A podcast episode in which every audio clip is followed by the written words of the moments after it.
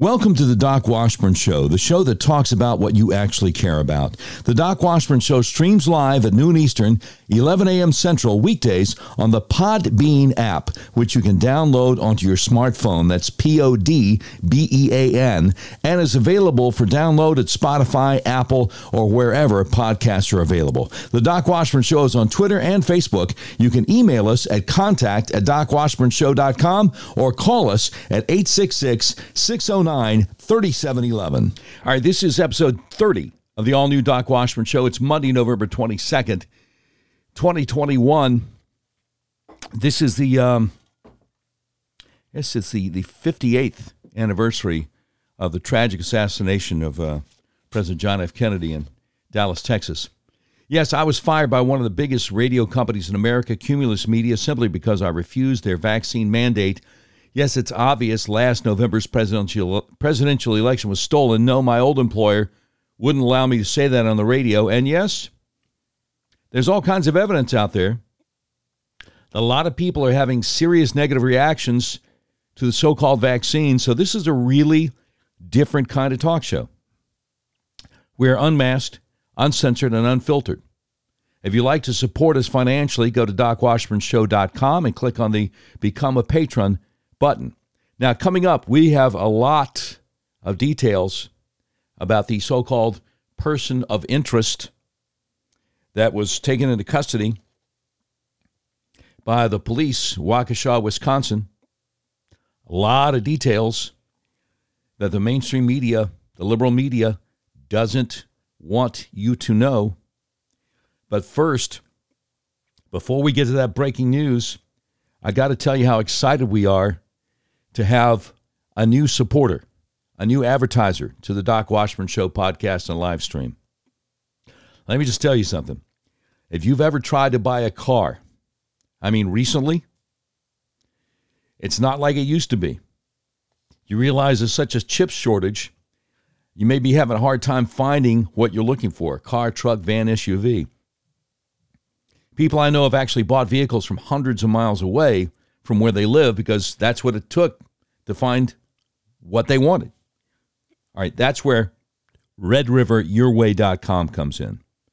Red River Your Way is a big old car dealership in the middle of the USA that believes in freedom. Your freedom to buy a car, truck, van, SUV the way you want to. You can buy online and they'll drive it to you, no matter where you live. Red River Your Way wants to make your car buying experience as easy and transparent as possible. That's why they've added technology to their website that puts you in complete control of your payment options and allows you to complete the entire purchase process online. But don't worry, Red River experts are still there to help you every step of the way if you have any questions. Red River Your Way makes it so easy. As you browse their selection, you'll see each vehicle has an Explore Payment Options button. Clicking that guides you through a few easy questions that then creates personalized payment options that you have full control over. All you have to do is adjust your preferences, and all the math happens automatically so you can determine what monthly payment works best for your budget. Red River Your Way makes car buying online easy. Your whole car buying process is completely transparent. If you want to buy a car, truck, van, or SUV, order online from the nationwide car dealer that believes in freedom. The dealer that will deliver your vehicle to your front door no matter where you live, redriveryourway.com. You'll be glad you did. All right, so starting in the breaking news yesterday evening about a car plowing into a Christmas parade in Waukesha, Wisconsin. And the latest totals five dead, over 40 hurt after this SUV plowed into the Christmas parade in Waukesha, Wisconsin.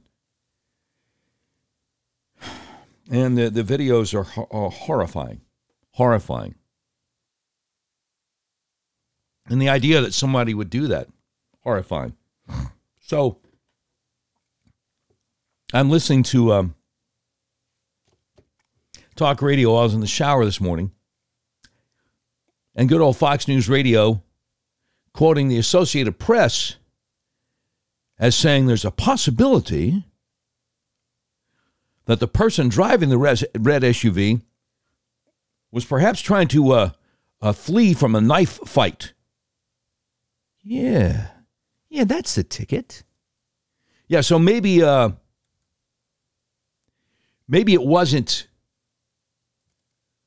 maybe it wasn't what it looked like. Yeah. That's the ticket. Fleeing from a knife fight. Knife fight. So it's like, who are you going to believe? Me or your lying eyes, right? If you have seen any of the video, if you've seen any of the video, you see this guy intentionally run over, running over people, right? And already, already the, the mainstream media are trying to make excuses for him. Daryl Edward Brooks Jr. has a lengthy criminal track record. All right. Daryl Edward Brooks Jr. has a very well known antipathy towards folks who don't have as much melanin as he does. Know what I'm saying?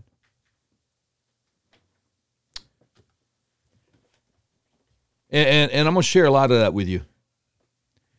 But you got folk out there who are already saying things like, well, we need to know if there's another explanation. Um, yeah, I, I appreciate you putting the phone charger up there. I don't know where I put my phone though. I might have left in the John. I don't know. Appreciate it. Um, so we need to know if there's another explanation heart failure, stroke, or other impairment. Let me see. What would the top signs be of a stroke? Uh, let's see. Smelling burnt toast, running over a crowd of people, driving home, backing your car into the driveway. Will those be the top signs of a stroke, you think? Smelling burnt toast, running over a crowd of people, driving home, and backing your car into the driveway. Uh, yeah, yeah, got to be a got to be a stroke. Come on, man, give me a break. So the great Mr. Andy Ngo, independent journalist who has been chronicling the misdeeds of Black Lives Matter and Antifa for quite some time now. Quite some time now. He's out there on Twitter chronicling the very long criminal record of this one Mr. Daryl Edward Brooks Jr., who's in custody, the suspect in custody. Oh, no. No, they say he's a, a person of interest in custody over the terrorist attack on folk in the Christmas, Christmas parade in Waukesha, Wisconsin yesterday. Now, a witness was speaking live on television on CBS 5 in Milwaukee shortly after the deadly Waukesha, Wisconsin incident. And when he gave a description of the driver that matches the television host, the news guy on CBS 5, became very uncomfortable. Wonder why that is. It was something like this. It was a black guy with dreadlocks by himself. I don't know if you want to use that. Okay, well, listen, and, Rick. And I'm not listen. Hey, I'm a black guy, so I'm not you know saying that because I'm a you know a white guy out of Waukesha saying black guy did it. Okay. But this is what uh, her daughter said. Rick, I should inform you right now. You are on live television, so uh, we Oh, really? everything you say we we are using. So we we wanna we wanna be careful. Well, I'm I'm telling you, okay. And, and we are going to, you know, listen, you are an eyewitness account and we're taking you at your word. We are going to work to confirm these details later. Now, I wonder. There are possibly two different things that could be bothering the news guy on CBS 5 in Milwaukee. Okay. Now, one will be obvious to just about anybody, like, oh, wait a second. We don't want to uh, give anybody the impression that a black guy did this. That's a possibility. We don't know.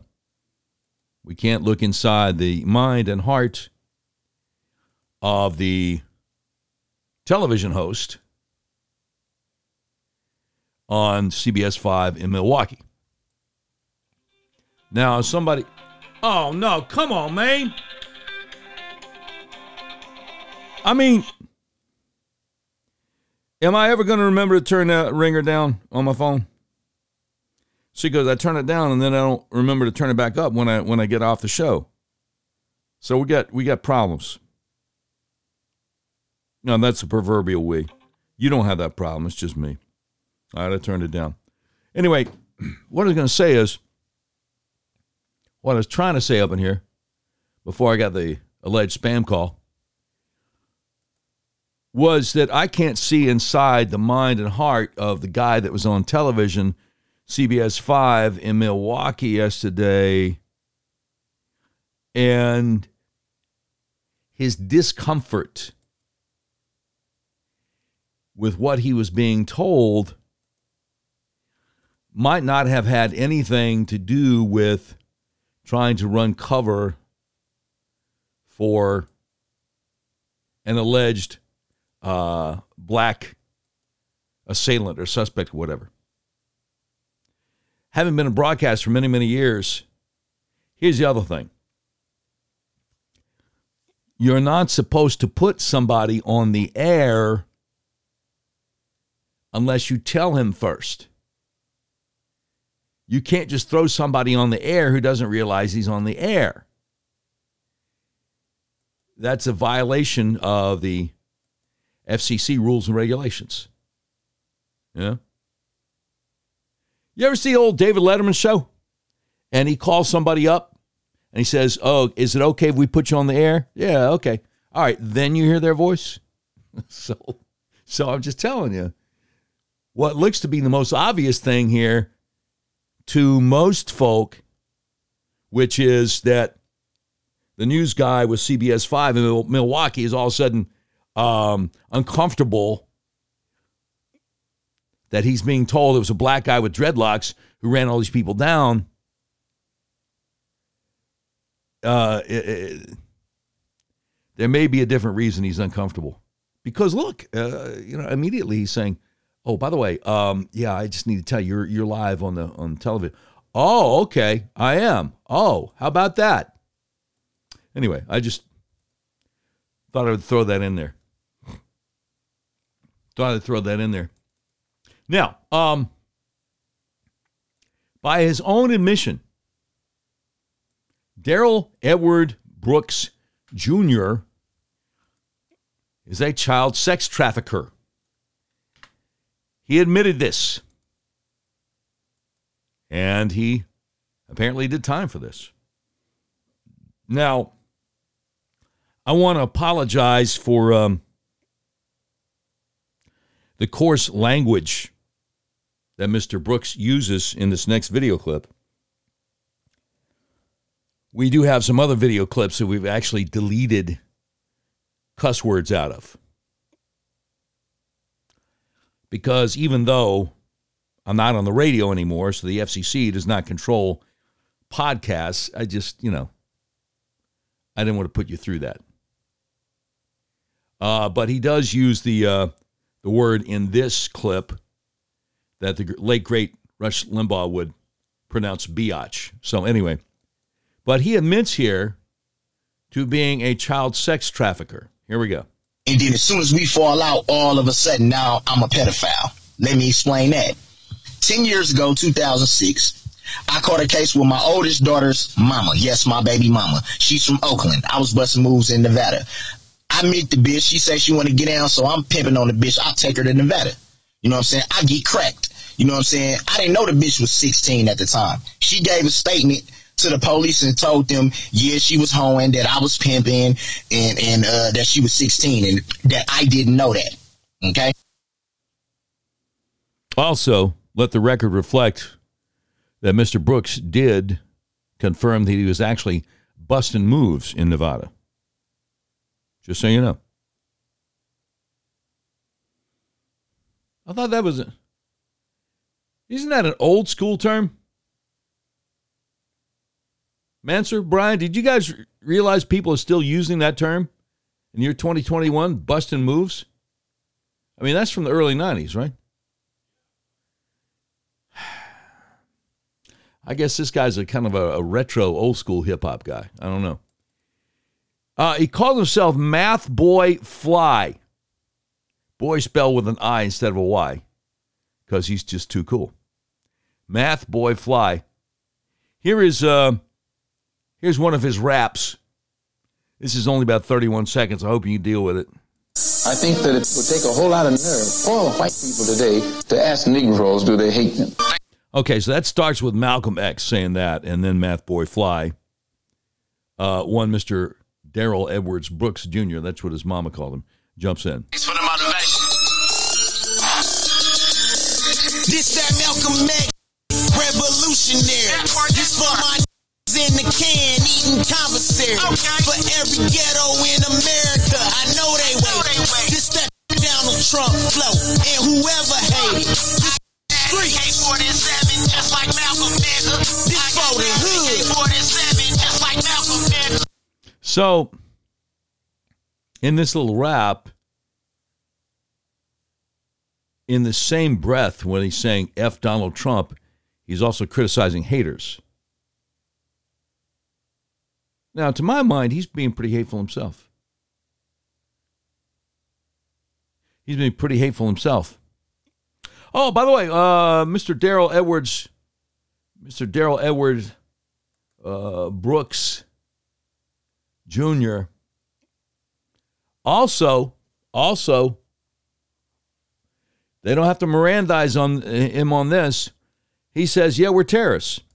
Talking down, you don't want it, no, you scared of this. We about that action anywhere, yeah, we terrorists. Send me riding with me, I'ma slide, make it terrible. Hope you right with God, cause the casket what you headed for. Hope you're right with God, because a casket's where you're headed for. Hmm.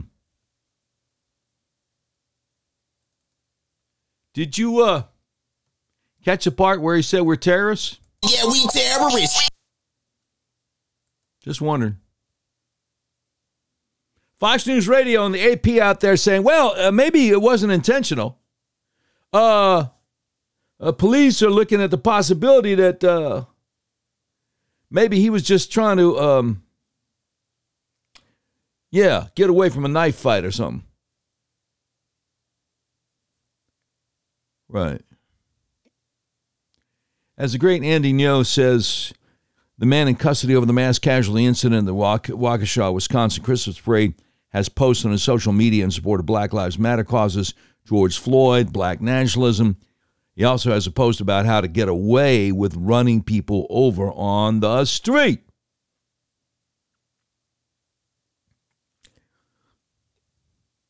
Daryl Edward Brooks Jr., the man who was taken into custody by police over the Waukesha Christmas parade mass casualty event, had posted a quote in 2016 on a now deactivated Facebook account. Quote, run them over, keep traffic flowing, and don't slow down for any of these idiots, unquote. Black Lives Matter. Daryl Edwards Brooks Jr., the man who was taken into custody by police over the Waukesha Christmas Parade mass casualty event, is a rapper who stars in a music video where he raps in front of a red vehicle that looks like the same one that ran over dozens of people yesterday. Mr. Brooks, a man who was taken into custody by police of the Waukesha Christmas Parade mass casualty incident, expressed hatred of former President Trump in one of his rap tracks. He also expressed black nationalist, anti Semitic views. He's a registered sex offender in Nevada convicted over having sex with a child.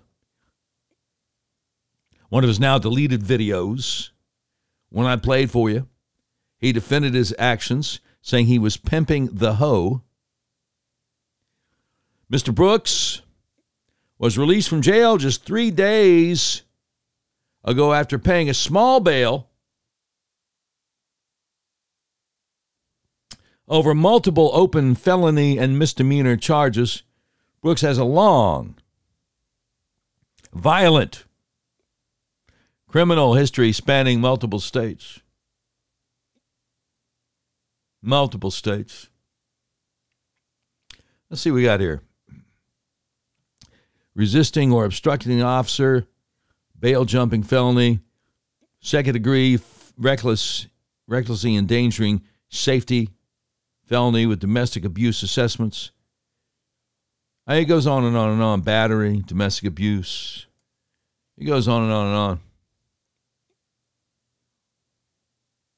So don't be surprised if this kind of disappears from the mainstream media. You know what I'm saying?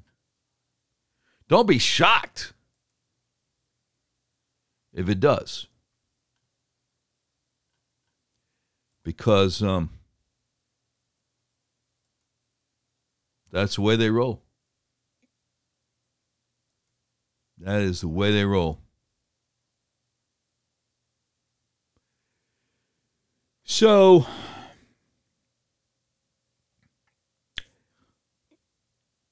if he's found guilty by a jury of his peers, he belongs under the jail.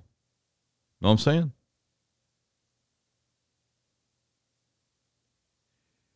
Let me ask some. Something I said many times on my you know local talk radio show. I don't know how often I've said it on the live stream slash podcast. But they're powerful people who are trying to divide us based on the color of our skin. All right? Don't let them get away with it.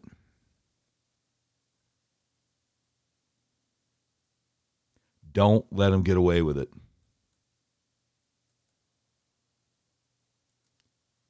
So I will tell you. I'll tell you. Um, the media they had wall to wall coverage of the Kyle Rittenhouse trial. He never should have been brought up on charges at all because clearly it was self defense. Y'all remember a guy named David Dorn? David Dorn was a retired police officer who was doing security at a pawn shop in St. Louis when all the riots were going on in the middle of the night. He was murdered. And a Black Lives Matter guy has been charged with that. And I'm wondering are we going to have wall to wall TV coverage for that guy's murder trial? Probably not, because the deceased is a black cop and the defendant is black. And you don't the mainstream media doesn't want to disturb their narrative that we're a racist country. Critical race theory is a good thing. All black folk are oppressed, all white folk are oppressors. You see what I'm saying? Don't let them get away with it. Now, uh, perfect case in point. If the Christmas parade had been in a majority black area, where most of the folks in the Christmas parade were black, and the perp was white, you never hear the end of it, right? But this deal with Daryl Edward Scott Jr., black guy with dreads, mowing down mostly white folk, they're not going to be talking about this for long because it goes against the narrative. Just so you know. Just so you know. This guy never should have been out. See, that's another thing. This guy never should have been out. Let's see what Bonchie is saying this morning over at, uh, well, it's afternoon, East Coast. Let's see what Bonchie's saying over at uh, Red State. Activist, prosecutor who let Waukesha suspected mass murderer out has very interesting views. Aha. Uh-huh. Last night, an unimaginable and unimaginable horror visited Waukesha, Wisconsin, as a red SUV plowed into a parade, striking children and adults alike. At least five people are dead, per the latest reports. The purported assailant has been identified as Daryl E. Brooks, a rapper with a long history of criminal conduct. A look at Brooks' criminal record is eye opening and includes counts related to domestic and sexual abuse, videos on his social media. Also, point to him having black nationalist views, including promoting what he calls the revolution. When Brooks was identified, the immediate question became how someone who was charged with multiple felonies, including domestic abuse assessments was let out of jail on just a $1,000 bond two days prior. The answer to that question is becoming clearer as we learn about the prosecutor's office that handled those cases.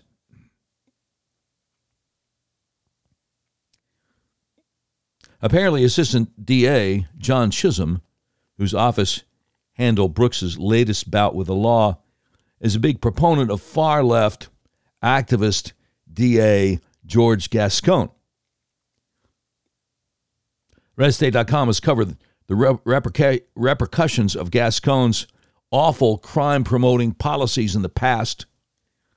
Chisholm is also a big promoter of cash bail, sometimes called bail reform, which has routinely put violent criminals back on the streets to commit more crimes in major cities like New York, Chicago, and LA. Oh, okay. And he has a uh, he has a link to several tweets from George Soros affiliated Milwaukee District Attorney John Chisholm bragging about abolishing bail and congratulating other Soros district attorneys. Let's see. From January 16th last year, as a prosecutor, I'm committed to substantive reform that affirms procedural justice, proportional outcomes, and true, and true public health and safety. In a paper released last month, MKE County's chief public defender and I propose a paradigm for effective reform. Oh, okay, I see. Bonchie Red State says this is an issue that infuriates many especially those of us who do believe there are issues with the criminal justice system. But while overzealous prosecutions are a problem in some places, the solution to that is not to let violent criminals back out on the street via ridiculously applied so called bail reform. Instead of actually looking at prosecutorial misconduct as a problem to be solved within the confines of what that means, Democrats largely backed by George Soros, have sought to produce what they call criminal justice reform by electing far left prosecutors who won't protect their communities and enforce the law. That has led to a rise in violent crime that has left a trail of carnage in its wake. And look, he says, we haven't even gotten into the motivation of this attack yet. But what's clear is that Brooks never should have been on the street in the first place whether he was, quote, fleeing a crime scene, unquote, consider me extremely skeptical he accelerated into children in a plan to escape the police, or was carrying out an attack meant to cause mass casualties. Cash bail is a menace to society and these prosecutors who are forcing it on their communities have blood on their hands. And that's what's up. No two ways about it. All right?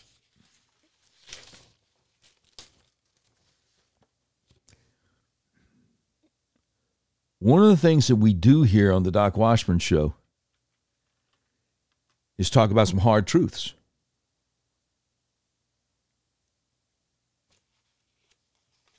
I just hope that I'll never have to quote the verse. I think it's out of Galatians. Have I now become your enemy for telling you the truth? Because eventually, eventually, I may say something you disagree with. But I'm just trying to call balls and strikes and let the chips fall where they may. All right.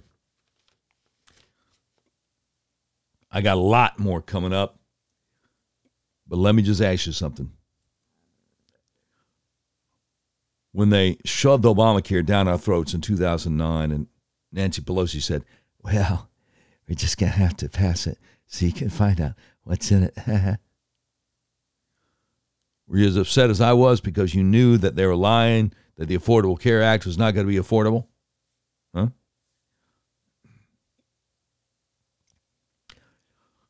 Were you upset that the so called Affordable Care Act made your health care more expensive? Were you upset that your health insurance premium started feeling like a second mortgage?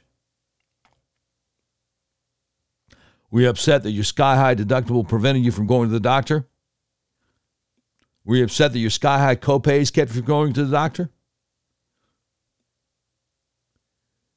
Would you be happy if I told you there is an alternative? Because there is. It's called myfamilyhealthplan.com. Affordable plans, save 30 to 50% on premiums. You get personalized health coverage, low, possibly even no deductible, and no copays. Are you shocked to hear such things possible? In the year 2021, it is. My friend Art Wilborn has put it together. MyFamilyHealthPlan.com. You also get an insurance plan that doesn't force you to cover things that would violate, that would offend your deeply held religious beliefs. No abortion. The website again is myfamilyhealthplan.com. Go to the website, book a free consultation. My buddy Art Wilborn will make sure there are no gaps in your coverage either. Affordable plans save 30 to 50% on premiums, personalized health coverage, low to no deductible, and no copays. Save money on your insurance at myfamilyhealthplan.com. You'll be glad you did. You'll be glad you did. So, um, one of the things one of the things we're trying to keep an eye on today in case it happens while we're on the air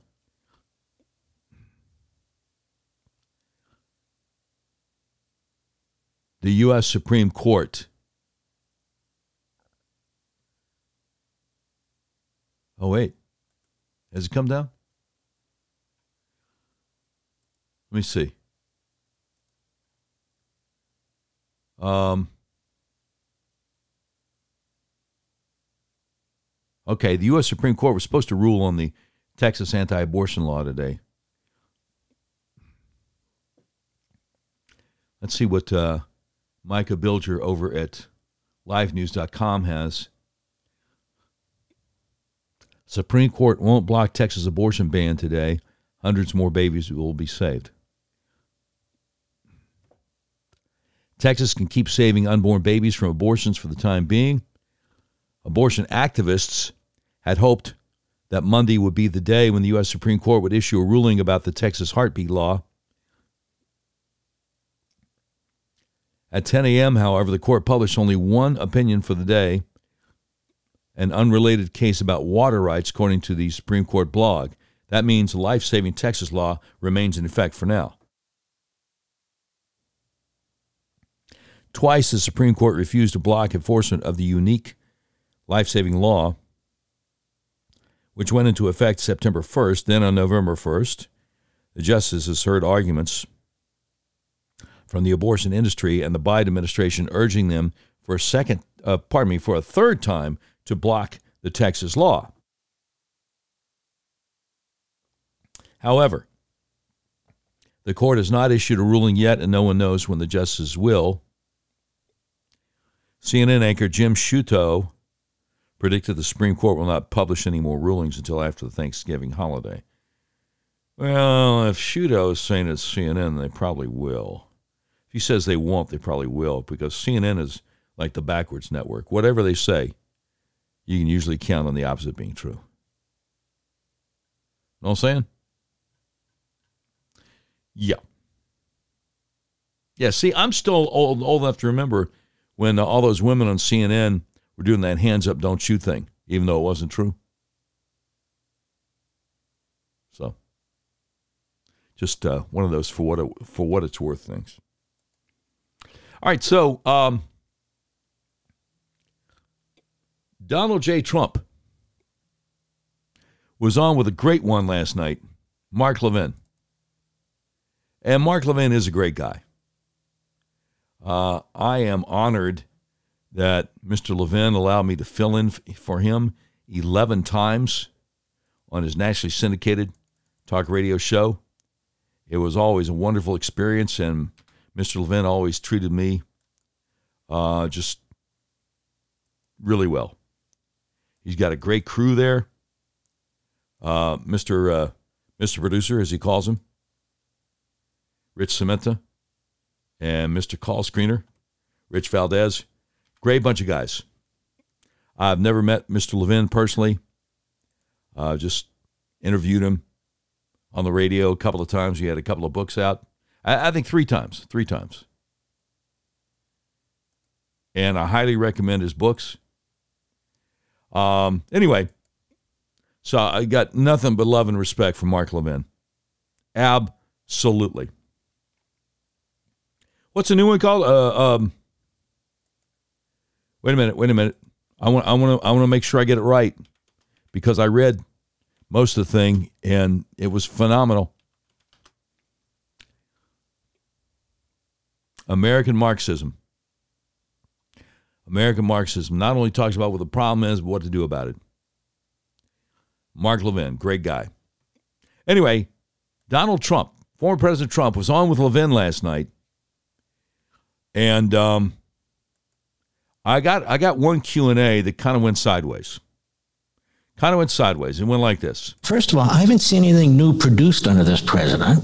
Yeah. But this Operation Warp Speed, you had to take on the bureaucracy. You had to set up supply chains. You had to do something that's never been done in American history. Okay, so that's the lead in, and here's Trump's response. Well, that's absolutely correct. Most vaccines take 12 years. They said this would take anywhere from three to five, but most likely more than five. And I got it done in less than nine months. And Dude, I got to tell you, with all the negative side effects from these vaccines, you going to run on this? See, this is what's remarkable. This is what's remarkable. 2015, 2016, the lead up to the election, Donald Trump had a real good idea of what was concerning and upsetting people, and he tapped into it. He had his finger on the pulse A lot of folks who are going to vote for president in 2016. Even more so in 2020. I mean, he got way more votes than Biden in 2020, but they stole it. Okay?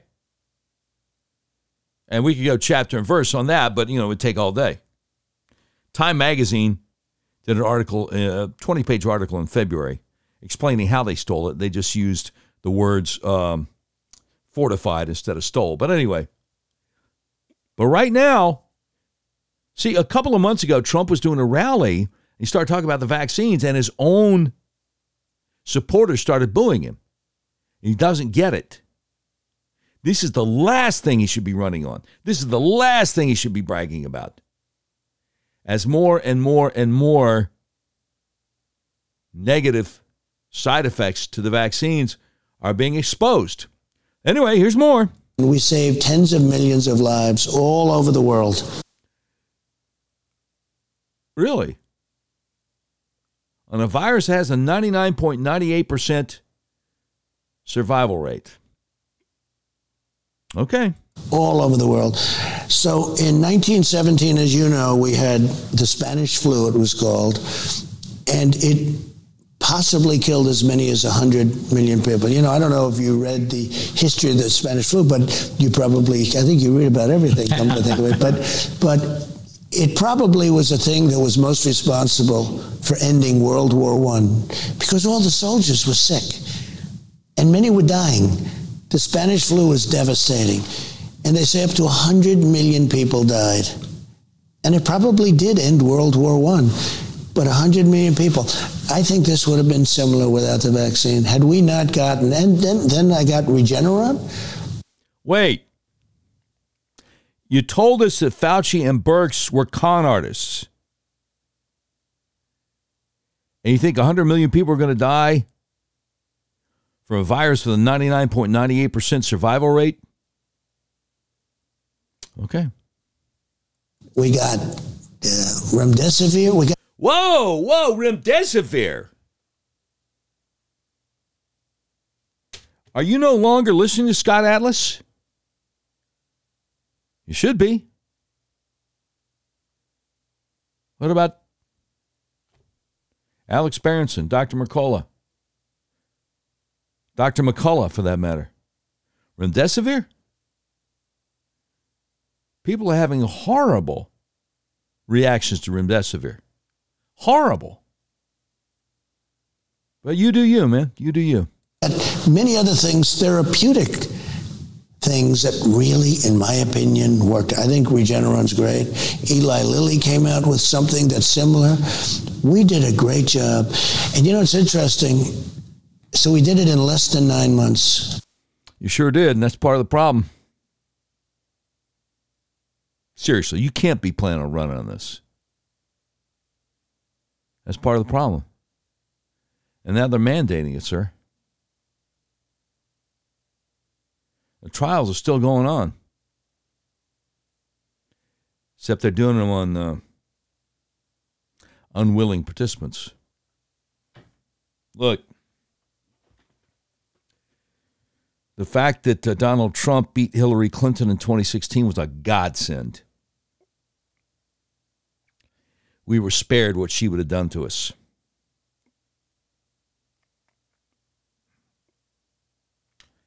And the fact that they stole it from him in 2020, the crime of the century. All right? I got it. But uh, this is a big mistake. You know, running on, hey, vaccines usually take a lot longer to get uh, approved, but we got it done real quick. Yeah, how's it working out for you? I don't know, man. I mean, Donald Trump is a big sports fan. I wonder if he's heard of Aaron Rodgers. I don't know. I just, I'm flabbergasted. He still thinks this is a winning message. You know? Not a chance, man. Not a chance. Anyway, I just thought I should share that with you because it's uh, it's certainly troubling, troubling and disturbing. But again, people are going to do what they're going to do. All right, now, um,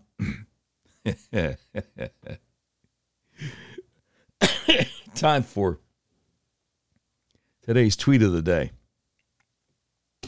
Oh my goodness. Brought to you by Red River Your Way. The guys that believe in freedom. You buy the car, truck, or van, or SUV of your choice, however you want to. Buy it online, they'll deliver it to you. Tweet of the day, brought to you by Red River Your Way.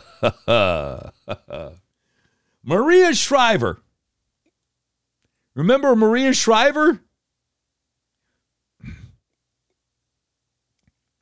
How long has she been a an anchor on NBC News? Decades. Decades. Okay? So Maria Shriver out there Friday evening on Twitter saying, I'm trying to take a beat to digest the Rittenhouse verdict. My son just asked me how it's possible that he didn't get charged for anything. How is that possible? I don't have an answer for him.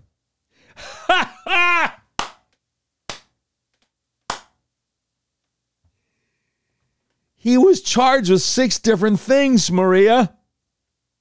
You can't have a trial unless there are charges. How could you be this stupid? Man, oh man, oh man.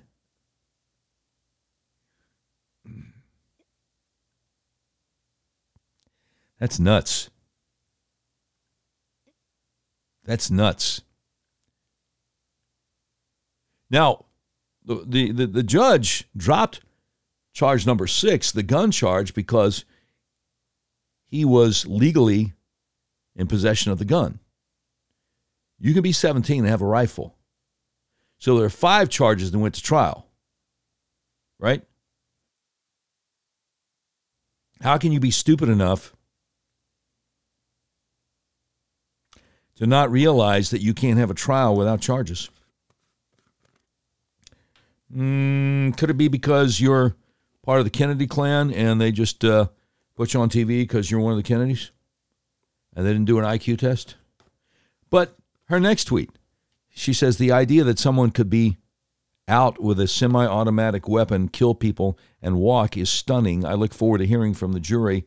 This is a moment for them to explain how they came to their decision. So she's also obviously never heard of uh, the idea of self defense.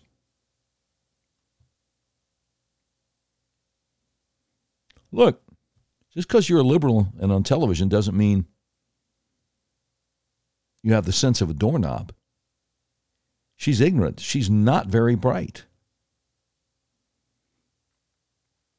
Some hilarious tweets in response. The great Ian Miles Cheong says, Not cool of you to dunk on your presumably developmentally disabled 26 year old son like this. her, her youngest son is 26 and he doesn't understand why Rittenhouse wasn't charged with anything. He was. There wouldn't have been a trial if he wasn't charged with anything. Now, what some people want to know was why her uncle, Teddy Kennedy, wasn't charged with anything after he drove a car off a bridge into the water, left the scene, and let the woman he left in the car die. How he wasn't charged anything and, and remained a senator from, from Massachusetts. A lot of people want to know about that. Know what I'm saying?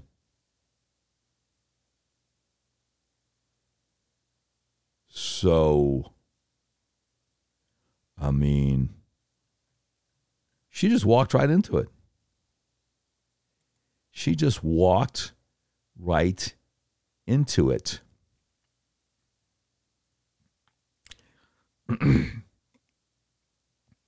the great Sebastian Gorka responded, he did get charged. Unlike your uncle, who killed a woman, then went to a hotel for a nap, then went to uh, then went to brunch, then went back to the Senate. Say her name, Maria. You stinking hypocrite. Her name was Mary Jo Kopechne.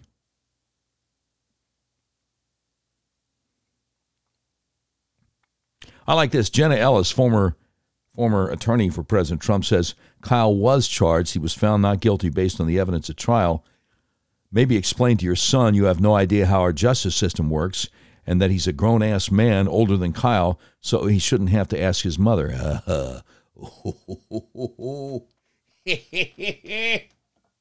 man, man, unbelievable. I mean, there's so many people dunking on her. So many people dunking on her. And we, we could we could be here for several days going through all the responses, pointing out what a, what an idiot she is. But anyway, that that has been the tweet of the day, the inaugural tweet of the day, the hopelessly hapless Maria Shriver, NBC News, of the Kennedys, wondering how it's possible that Kyle Rittenhouse stood trial but wasn't charged with anything. It's so fun. And thank you again to Red River Your Way, the dealership that believes in freedom, your freedom to buy a vehicle however you want to. Go online, they'll deliver to you wherever you are. Thank you, Red River Your Way, for uh, sponsoring today's tweet of the day. Oh my goodness. I, you know, that may be our first tweet of the day. I don't know how we're going to top that one. But never underestimate the ignorance of American liberals. We may. We may, able, may be able to do that. I mean, you do you you do understand what's what's at issue here. You can't have a trial unless there are charges. That's just that's what I'm trying to say. All right, now um, I don't know if you realize this, but um, the country of Australia is putting people into camps. Were you aware of that? The country of Australia is putting people into camps. And the only reason I think that probably hasn't happened here yet is our Second Amendment. Hang on just a second, got to get a sip of water. Thanks for listening to the Doc Washburn Show. We are unmasked, uncensored, and unfiltered. Many of you have asked, how can we help support the show? Really easy. Go to docwashburnshow.com and click Become a Patron at the top right corner of the website, or click the Podbean logo where it says Be My Patron on Podbean. We sure do appreciate your support of the Doc Washburn Show. Okay, so let me tell you what's going on. 38 Indigenous Australians in the Northern Territory have been hauled into quarantine camps by the Army in Australia. And here's a government flack explaining what's going on. As you know, last night we took urgent action to escalate our response in these communities, immediately implementing a hard lockdown. That means residents of Binjari and Rockhole no longer have the five reasons to leave their home. They can only leave for medical treatment in an emergency or if required by law. It's highly likely that more residents will be transferred to Howard Springs today, either as positive cases or close contacts. We've already identified 38 close contacts in Binjari, and that number will go up. Those 38 are being transferred now. I contacted the Prime Minister last night. We are grateful for the support of about 20 ADF personnel as well as Army trucks to assist with the transfer of positive cases and close contacts and to support the communities. Put people into camps. They call supporting communities. Wow. Wow. How about that? Uh, Julia Hartley Brewer is on talk radio in Australia.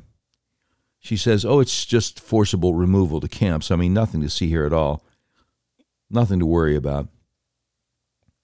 Let's just chat about Peppa Pig and pretend that a close ally, supposedly liberal democracy, isn't locking up people for being sick while our government and media just ignore it.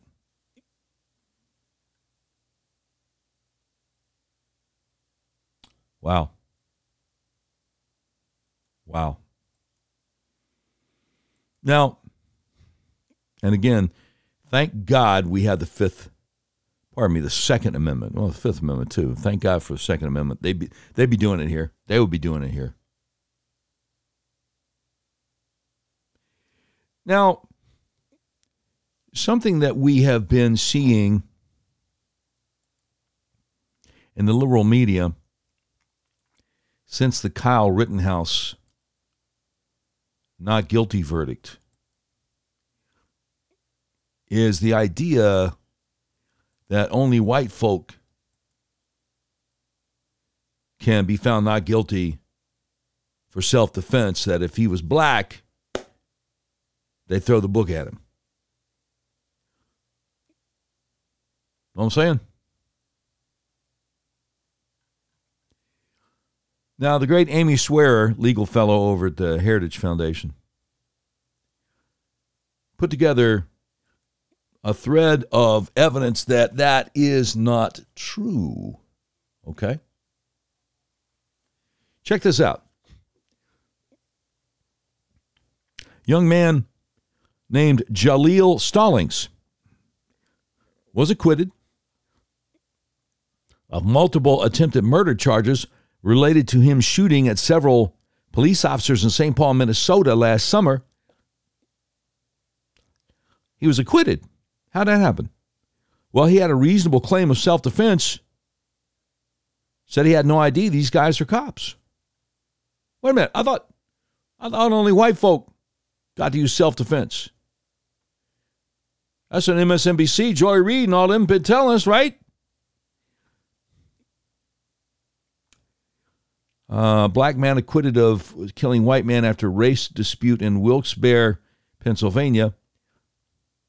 Took the jury only four hours instead of four days to acquit Stephen Spencer of murder in a white man's death during a race-related dispute. Spencer claimed self-defense. Wait, wait, wait. CNN, MSNBC saying only white folk get off on self-defense. What? What? What? What?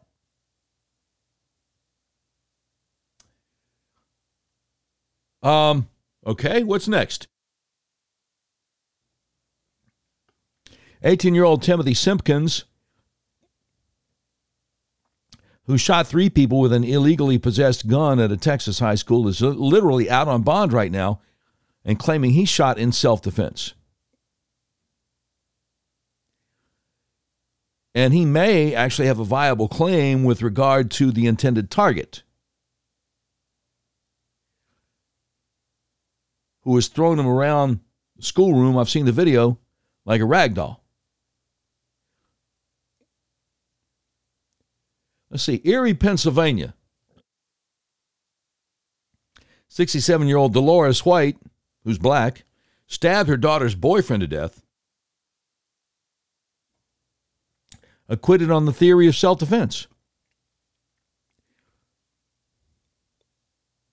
But CNN and MSNBC keep on saying that Kyle, only reason he got off is because he's white. Call him a white supremacist. Boy, I hope he sues everybody. Let's see what else we got here. Hartford. Hartford, Connecticut Superior Court jury acquitted Shyheim Trey Adams, who stabbed a high school classmate to death what was the uh, the grounds for acquitting him? You guessed it, acting in self defense.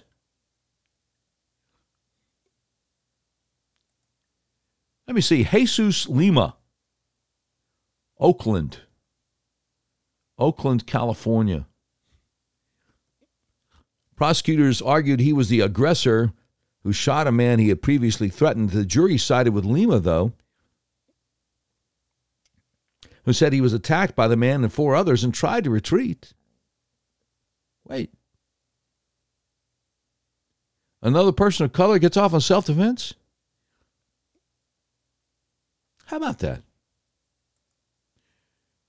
They keep on telling us that only white folk that that Kyle walked because he was white. Clarksville, Tennessee, Tony Bristol, nightclub security guard, was acquitted after claiming self defense in the shooting deaths of two unarmed patrons. Mr. Bristol happened to be black. I guess the jury didn't realize that you're not supposed to acquit a black man on charges of self defense, on the grounds of self defense. I mean, Latoya Ramsour in Philly claimed self defense in the fatal shooting of her boyfriend, acquitted on all charges. Wait, we got more? Andre Roy, where was that? Houston. Man who assisted self defense in the stabbing death of the 60 year old outside of the ga- Galleria uh, was acquitted. November 2019, Houston. How about that? Andre Roy. I guess that that jury didn't know you're only supposed to acquit white defendants on self defense. Uh, let's see. Where's this one? Oklahoma. Creek County, Oklahoma. Jury finds Kenneth Ray Smith not guilty. You had to protect your family. Self defense. Uh, let me see. Uh, Nehemiah Martin, 10 TV. Is this going to be, uh, yeah, Columbus, Ohio? Man acquitted of murder and shooting near Reynoldsburg. Columbus police said Brandon Clark was found shot at a gas station, 5900 block of East Main Street, January 22nd. But uh, Nehemiah Martin was acquitted.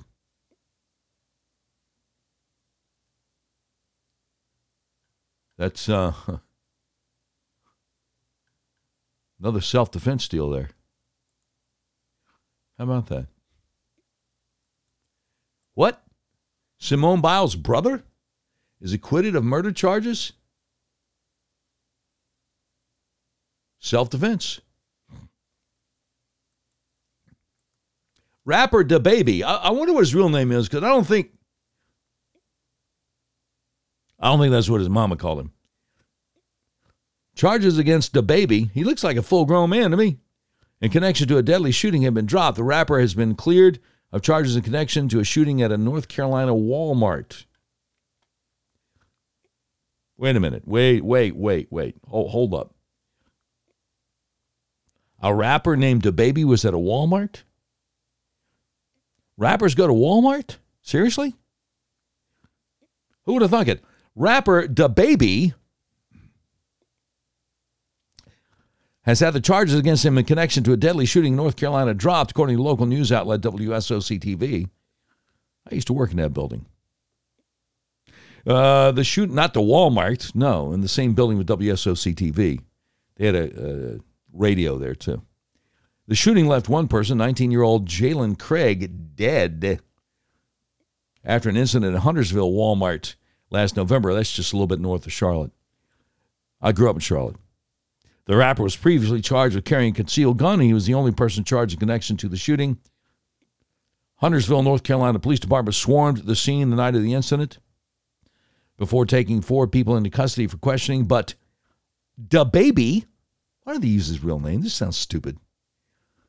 Was the only person who faced charges. Investigations revealed that the shooting was as a result of a fight between multiple people inside the store, and DaBaby maintained the incident was a matter of self defense after he was accosted by men with weapons as he shopped with his family. He would later take to Instagram to share his version of the events. Wait, wait, wait, wait, wait! They're not even going to give the guy's real name? Are you serious right now? I, I, I'm sorry. I can't go any further with that. That's ridiculous.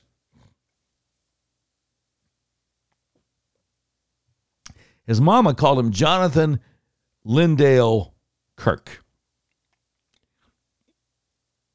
Known professionally as DaBaby, formerly known as Baby Jesus. Well, that would sound uh, sacrilegious to me. Anyway, enough of that. But the point Amy Swearer over the Federalist is trying to make is it is ridiculous. It is ridiculous for CNN and MSNBC and rest of this liberal media saying, well, of course Kyle Rittenhouse got off because he was white. Uh, black guy, they're not going to give him self defense. Yeah, they yeah they do, and they do, and they do over and over again. She says there are plenty of white people who've been convicted of super questionable offenses where I thought self defense was a viable claim. She says, case in point, Michael Strickland, and she links to Oregon Live. Guilty man who pulled gun out at Don't Shoot PDX protest. Man who pulled out a gun at a Don't Shoot Portland march and pointed at a crowd of protesters in downtown was found guilty of 21 felony and misdemeanor crimes. Multnomah County Circuit Judge Thomas Ryan found Michael Aaron Strickland, 37, guilty of 10 counts of unlawful use of a weapon, 10 counts of menacing, one count of second degree disorderly conduct for pointing his Glock semi automatic handgun at 10 protesters. During the week long trial, prosecutors argued Strickland didn't have reasonable fear that he was in imminent danger of being hurt. Strickland, who had a concealed weapons permit, claimed self defense. He contended some protesters and anarchists wearing masks and carrying flagpoles. He called him a racist, told him to leave, aggressively advanced toward him and pushed him. Some of the confrontation was caught on video, including Strickland's own video. Strickland can be heard saying, Get the hell back before pulling out his gun. Wow. Sound like he was in fear of, but so there's a white guy who looked like had a reasonable, reasonable um, self defense plea, and they're like, nope, we're going to throw the book at you. There's another guy, Michael Drejka, a white Florida man cites stand your ground for shooting a black man. Jury found him guilty. That's Washington Post is behind a paywall, and I'm not going to pay for the Washington Post. And literally the same day, the same day, Kyle Rittenhouse was found not guilty on self defense. So was Andrew Coffey IV. You haven't heard about him, have you? Vero Beach, Florida, Andrew Coffey was found not guilty on all counts of murder and attempted first degree murder Friday, same day as Kyle Rittenhouse trial. Coffey was accused of firing at Indian River County, Florida sheriff's deputies during an early morning drug raid at his home back in 2017. His girlfriend, Alteria Woods, was caught in the crossfires, shot 10 times, and later died. Andrew Coffey was charged with the murder of Woods after a grand jury exonerated two law enforcement officers for her death. Before the case, before, before the case went to the jury's hand, Coffey took the stand to defend himself, blaming deputies for his girlfriend's death. The defense said Coffey was asleep and thought the flashbang was gunfire, so he fired his gun because he thought he was under attack. Coffey said, I was trying to protect me and Alteria, and I thought I was doing that, but I feel I didn't protect her. I can't sleep with that. They killed her. Prosecutors said deputies did announce they were there. They say Coffey fired at deputies and they returned fire. Coffey was found guilty on account of possession of a firearm by a convicted felon, which could have a penalty up to 30 years in prison. He was also found not guilty in the murder of his then girlfriend, Alteria Woods. Indian River County, Florida Sheriff Eric Flowers released a statement following the verdict. He said it's disappointing that this jury did not see the tragic death of Alteria Woods occurred as a direct result of the actions of Andrew Coffey IV. Our hearts go out to the Woods family as they still suffer from the loss of their daughter, but we stand by a statement that she would still be here had Coffey simply complied with law enforcement. Wow. Wow. Found not guilty of murder and attempted murder when a SWAT team hit his house. So, Amy Swearer at the Heritage Foundation goes on and on and on with a couple dozen more names of black folks were found not guilty because of self defense. And, you know, we'd be here till dinner time if I went into each one of them. But again, again, again, again, again, what does it tell you? CNN, MSNBC, New York Times, all these other places bring on racists to try to stir up, to try to foment racism between us. I don't know if you realized two major newspapers in Brazil and the UK Independent in the UK, all three of them had to backtrack and apologize for reporting that the people Kyle Rittenhouse killed were black. Now, how do you think they came to the conclusion that the people Kyle Rittenhouse killed were black? Would have anything at all to do with Joe Biden and American media calling Kyle Rittenhouse a white supremacist? Would have anything to do at all with American media saying Kyle Rittenhouse was a white supremacist who killed people at a Black Lives Matter protest? If you know liberals, I'll bet you some of the liberals you know think Kyle Rittenhouse actually killed black people. When all three of the people that he killed in, pardon me, he, he shot three, only two of them died, one of them lived. Self defense, and they're all Caucasian. Just so you know. Just so you know. You deserve the truth now. You deserve the truth. Now, this is interesting. Jazz Shaw over at Hot Air says Joe Biden continues to tell bizarre and seemingly pointless, embellished stories. Says Joe Biden was out on the road last week touting the passage of his infrastructure bill to anyone willing to show up and listen. That's understandable for any politician, particularly when your administration has so few wins to celebrate after nearly a year in office. But as we've known for many decades, when Joe gets on a roll during a speech, he enjoys tossing in pers- personal anecdotes to spice up the story. There's no end to the many tales of his time spent riding the trains back and forth between Delaware and Washington. Though the details of some of them have turned out to be questionable at best, he continued that pattern when he stopped off in New Hampshire giving a speech while standing next to a bridge he seemed to be highlighting the importance of bridges and the need to keep them well maintained. Touting his infrastructure bill is doing just that. But then he decided to spice up his remarks by describing a time when his house, quote, burned down with my wife inside it, unquote. Crediting a nearby bridge for allowing the firefighters to arrive in time to save the day. But as Jessica Chasmar points out at Fox News, the documented reality of that story is something different. She says Biden said last week his house burned down with his wife Jill inside before trying to correct himself, adding to a long list of personal stories he's embellished over the years. Speaking on a New Hampshire bridge on Tuesday about his bipartisan infrastructure plan, Biden said, quote,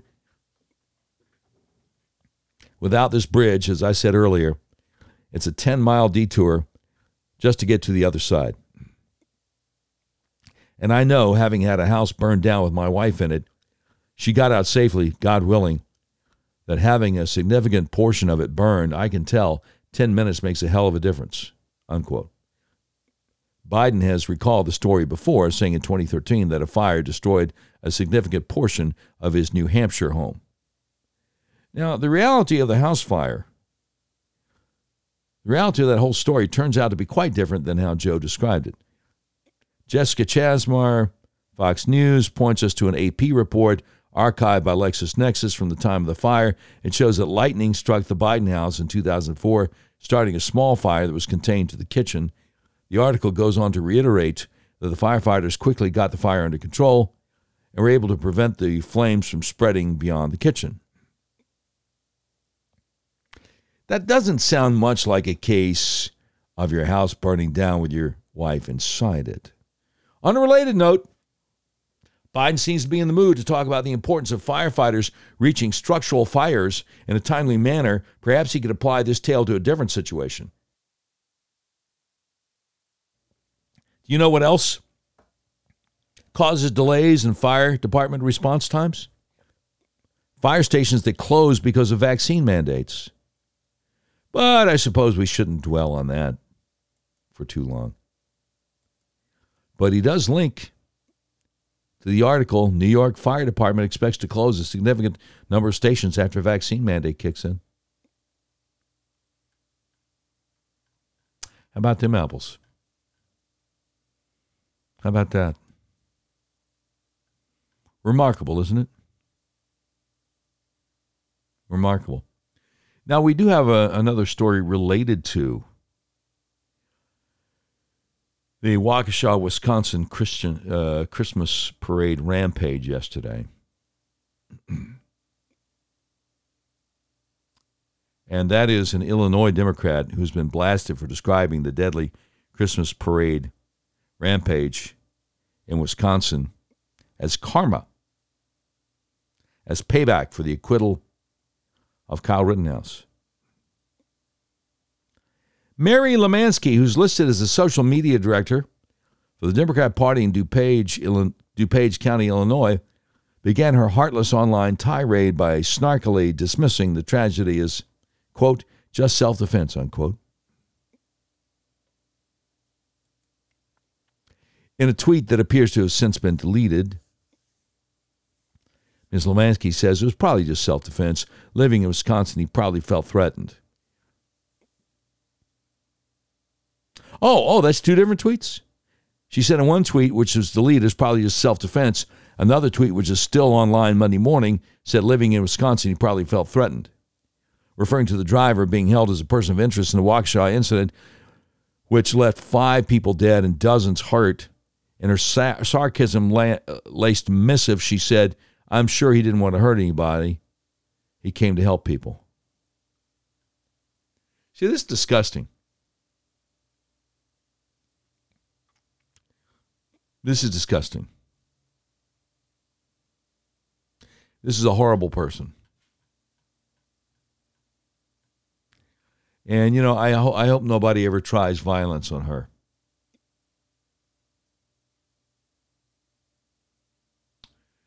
She's just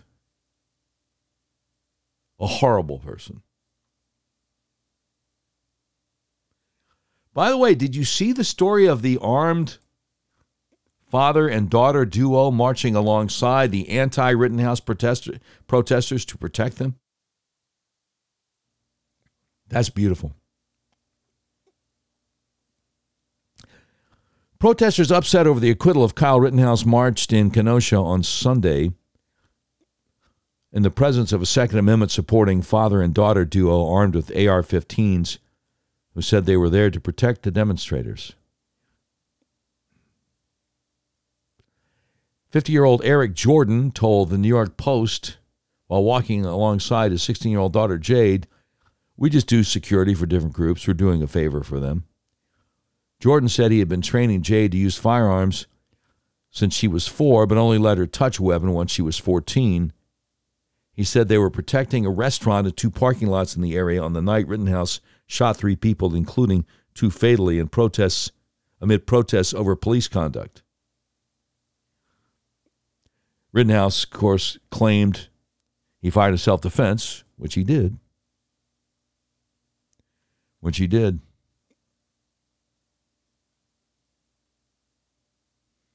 Fantastic. Fantastic. So, pardon me. Um, I see a lot of people with a lot of interesting thoughts and opinions on Twitter. Uh, you're probably not on Twitter. You're probably more like a normal person, but it's where news breaks. So when you do what I do, that's where you have to be. Check this out. The normies are on the verge of finding out about Democrat bail reform. Bail reform has been a major priority for Democrats nationwide. It's spreading like a virus, and Democrats often and loudly announce when they're doing it somewhere new, but you never see it in the news. And the reason is it's an un- unmitigated disaster everywhere it's instituted. In other words, you uh, let people out on little to no bail who've committed violent crimes, and, well, they uh, commit more violent crimes, more innocent victims. You know? We're getting a lot of that. We're getting a lot of that. Oh, by the way, never forget in the aftermath of the wonderful, glorious not guilty verdict on all five counts on Kyle Rittenhouse, never forget that GoFundMe denied Rittenhouse fundraising while crowdsourcing funds for Black Lives Matter rioters. Never forget that. Don't ever, don't ever use GoFundMe. The crowdsourced, this is a Tristan Justice over the Federals. The crowdsourced fundraising service GoFundMe sought to justify their early decision last year to terminate campaigns for Kyle Rittenhouse after the teen shooter was acquitted on all charges Friday. GoFundMe company statement on Twitter said GoFundMe's terms of service prohibit raising money for the legal defense of an alleged violent crime. In light of the Kyle Rittenhouse trial, we want to clarify when and why we removed certain fundraisers in the past. Yet, yet, yet, yet, while Rittenhouse was denied crowdsourced funds for a political show trial charging the shooter with first degree homicide in a case was clearly self defense, the GoFundMe website is still hosting campaigns soliciting donations for Black Lives Matter activists charged with violent crimes. What a joke. What a joke GoFundMe is. You know, and um, Facebook itself, Zuckerberg, They call Rittenhouse a mass murderer. Facebook removed posts defending Rittenhouse. Oh my goodness. I hope Rittenhouse sues them into oblivion. Kyle Rittenhouse should own Facebook. Should own Facebook by the time this is all over. Know what I'm saying? This is a. Uh, not even gonna lie, fam. This is whack, yo. This is whack. The great U.S. Representative Thomas Massie out of Kentucky says it's not uncommon for vaccinated individuals to contract and spread COVID. Therefore, Weekly testing and mask requirements are nothing but pu- punishments when imposed only on those who decide not to get vaccinated. Amen. Amen. Amen. By the way, I don't know if you've heard, but a couple of uh, never Trump type type uh, commentators on Fox News have resigned Fox News because Fox News allowed Tucker Carlson to tell the truth about January 6th. That's right, Jonah Goldberg and Stephen Hayes.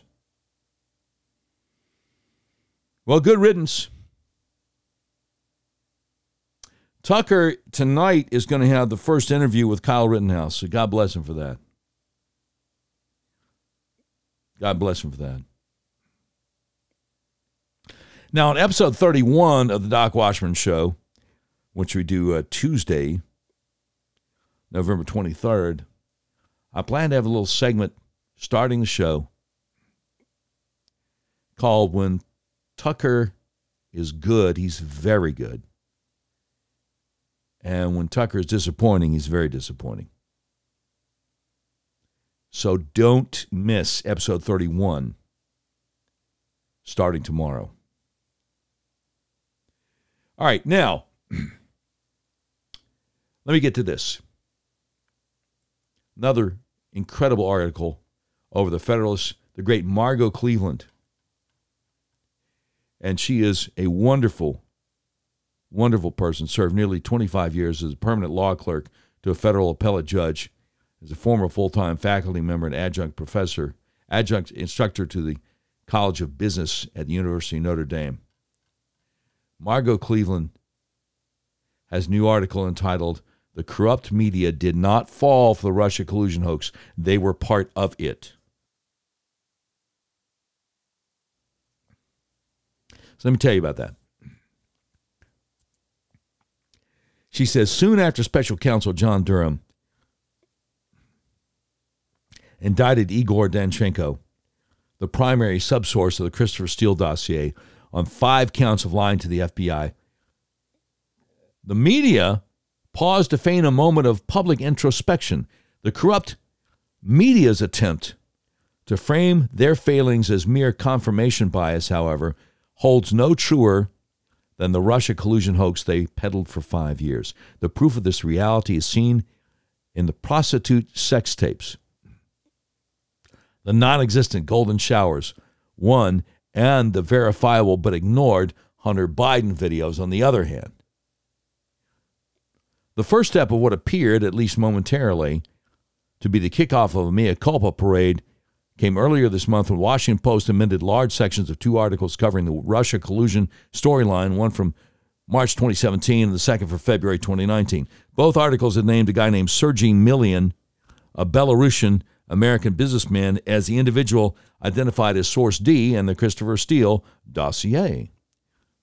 While Milian had long denied speaking with Danchenko or having any role in the dossier, it was only after John Durham charged the Russian born Danchenko and former Brookings Institute employee with lying about receiving a telephone call from Milian that the Washington Post and other media outlets removed the claims.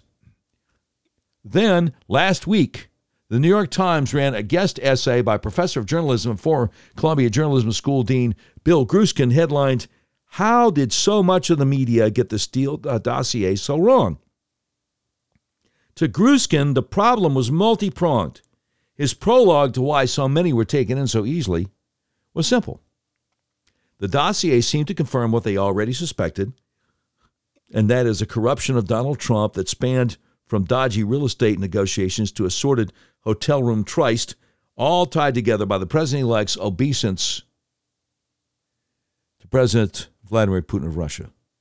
From there, Grueskin listed the problems, which amazingly all belonged to Trump. Trump had long curried favor, curried, uh, favor with Putin. Uh, Trump and his family were eager to do business in Russia. Then there was Trump's choice of Paul Manafort as his campaign chair that reinforced the idea he was in the thrall of Russia. Adding to the perfect storm that explained the press failures, Grueskin posited that journalists also had to deal with the fact that many of the denials came from confirmed liars. Further complicating the matter, Grueskin wrote, was that some reporters simply didn't like or trust Mr. Trump and didn't want to appear to be on his side.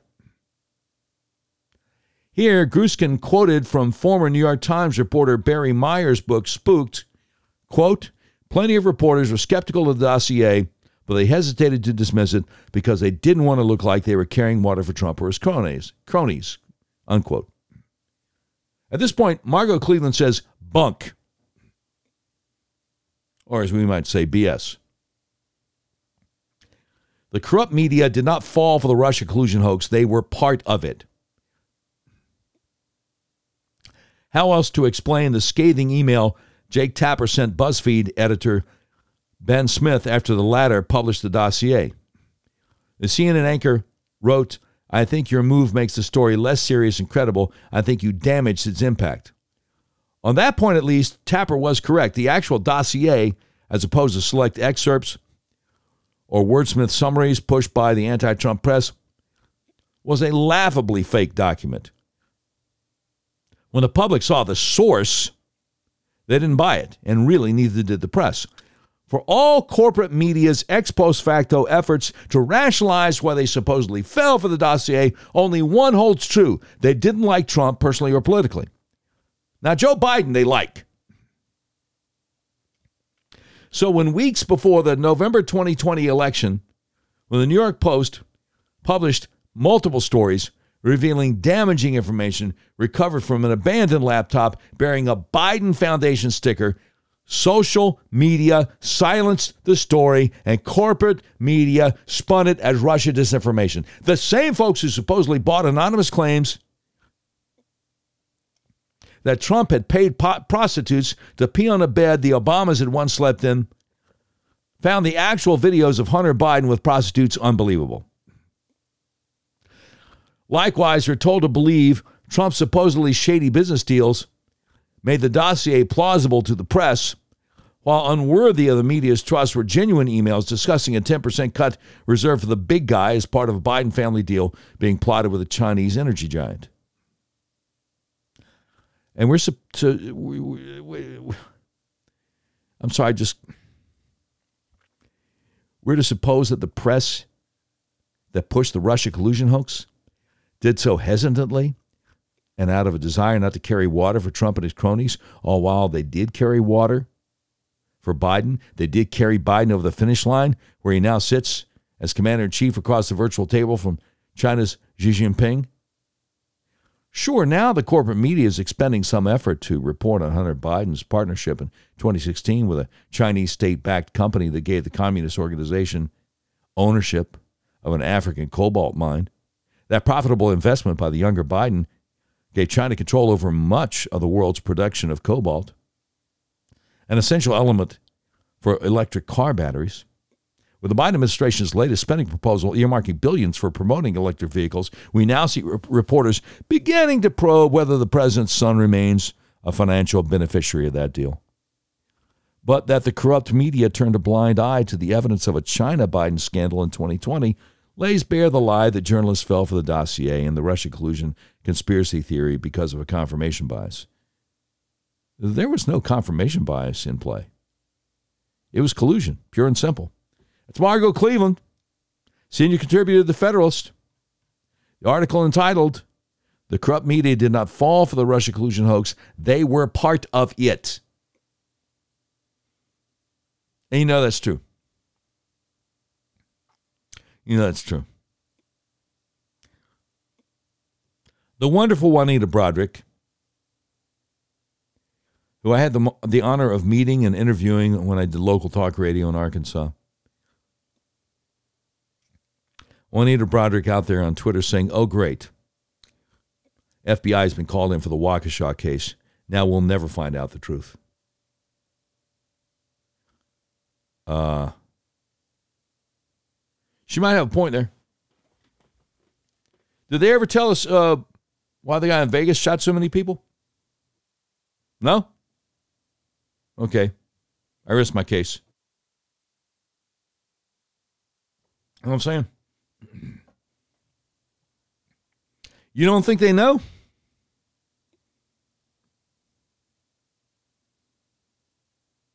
You don't think they know?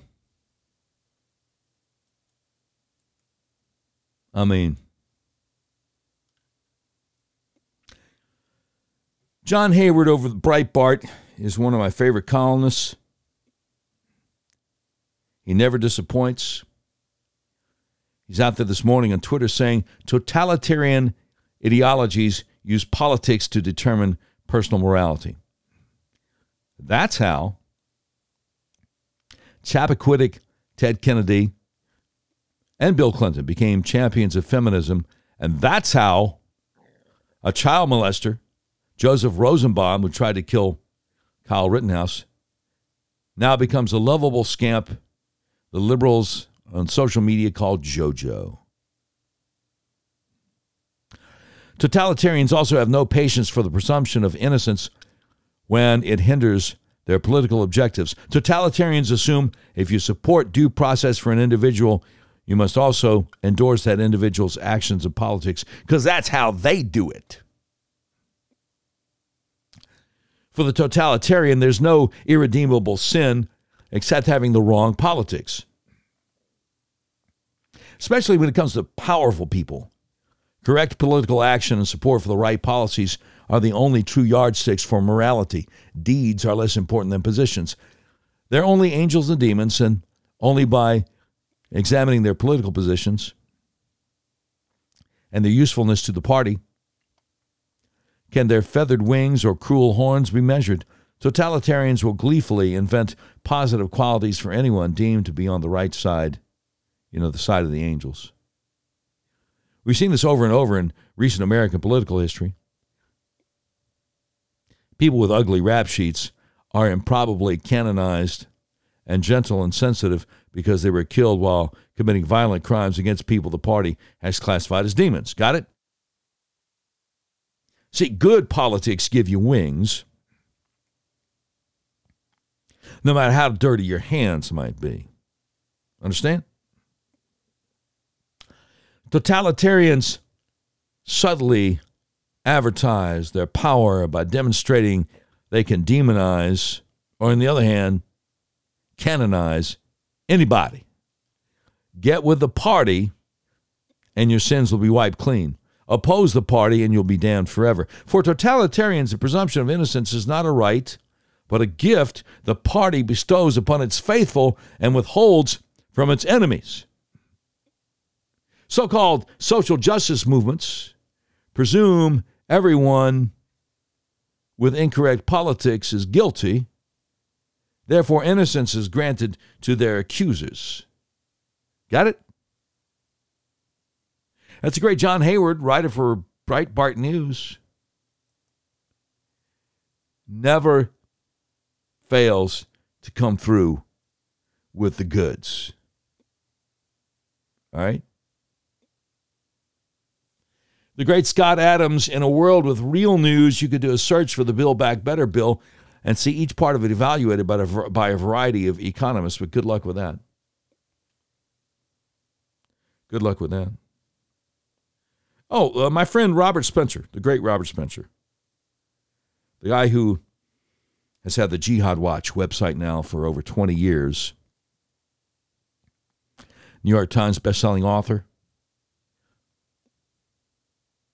He's got a tweet out today linking to uh, article he has there at um, Jihad Watch. India, Islamic cleric says spitting on food is their tradition. If you refuse this food, you're an Islamophobe. Huh. Wow. here's video. Video of the guy. Muslim cook spitting on food and hands in the name of blessings.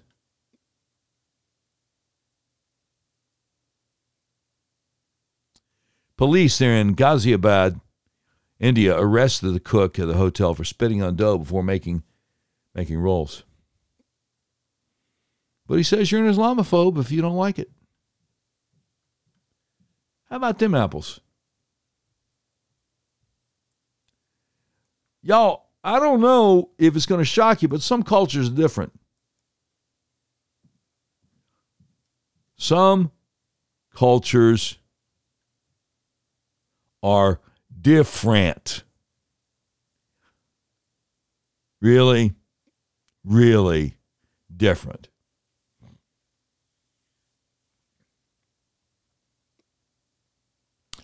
Just thought you uh, thought you might want to know.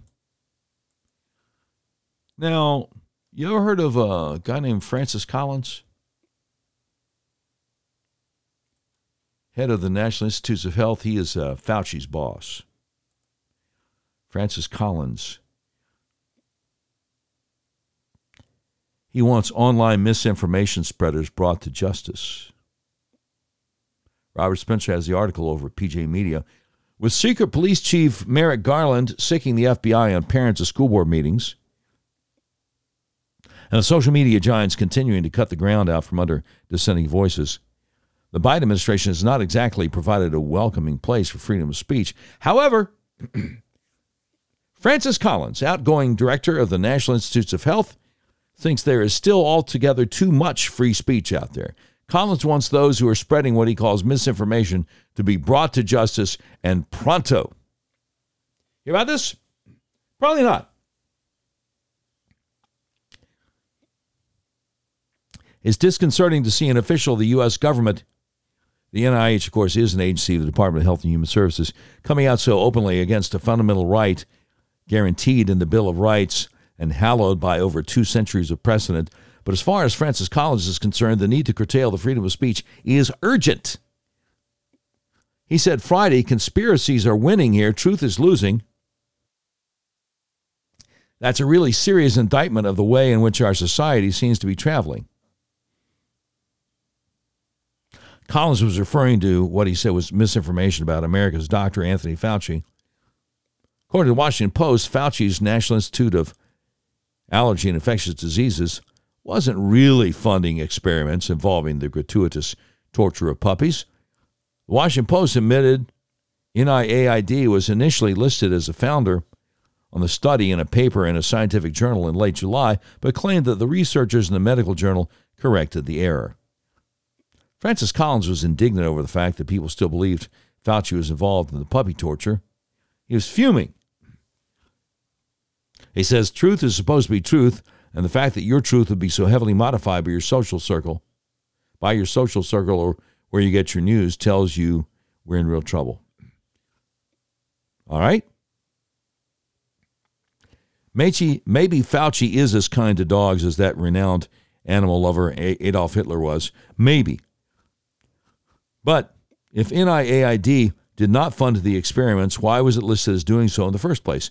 Was the NIAID removed from the list of funders only when the experiments started to receive unwelcome media attention? When Fauci has contradicted himself numerous times about the usefulness of wearing masks and not even followed his own recommendations, would it really be wise to accept at face value everything NIH and other agencies claim is true? That's what Francis Collins wants. And more. He wants those who contradict his wisdom to be punished.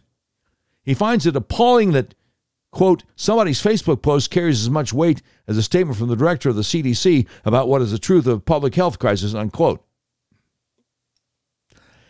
Now, the Washington Post lamented the alleged fact that the rapid fire spread of misinformation has altered public opinion of the pandemic and coronavirus vaccines and claimed that some 6 in 10 Americans say they either believe the government is exaggerating the number of deaths from the virus or aren't sure.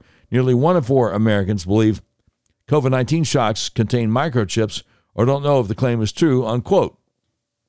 Well. Robert Spencer continues there's ample reason for this widespread distrust.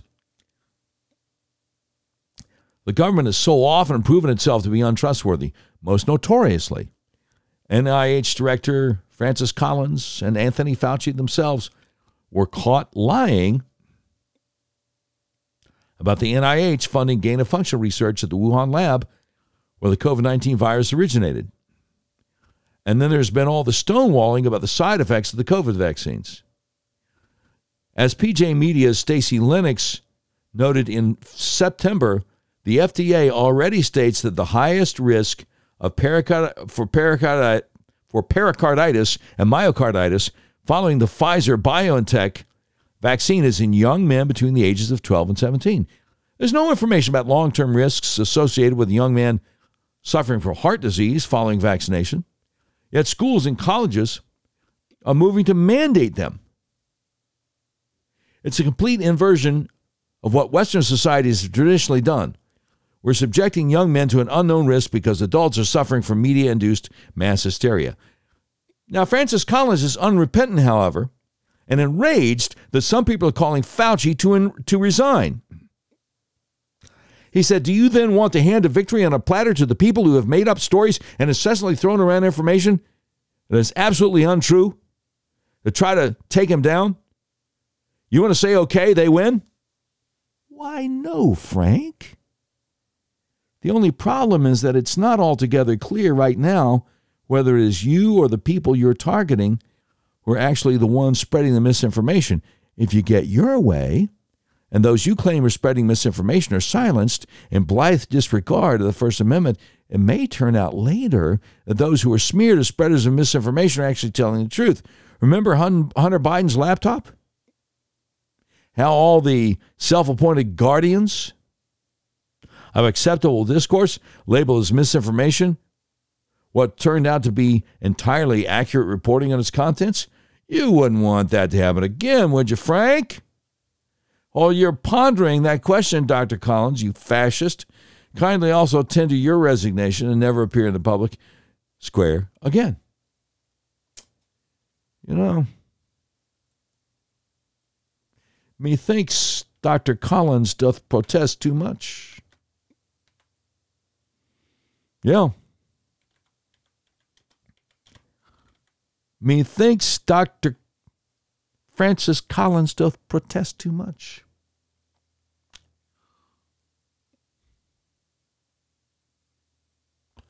What did um Dr. Kary Mullis, the guy who uh, who developed the PCR technique, what did he have to say about, and he got the Nobel Prize, Nobel Science Prize for it. What do you have to say about Fauci? Dr. Kary Mullis developed the PCR techniques, technique, polymerase chain reaction, which he insisted is not to be used to detect whether you have a virus or not.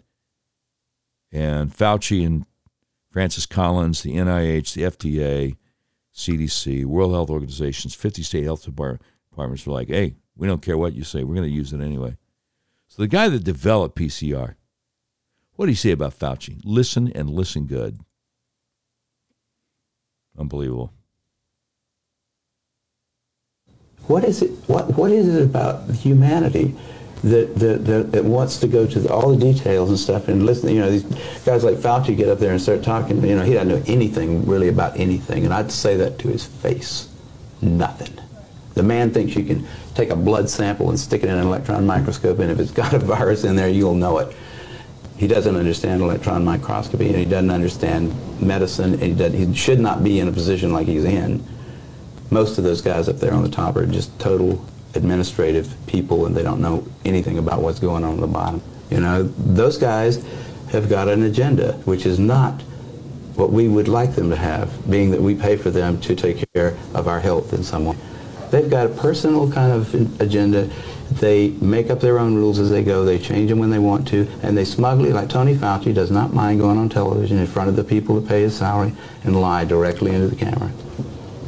You can't expect the sheep to really respect the best and the brightest. They don't know the difference, really.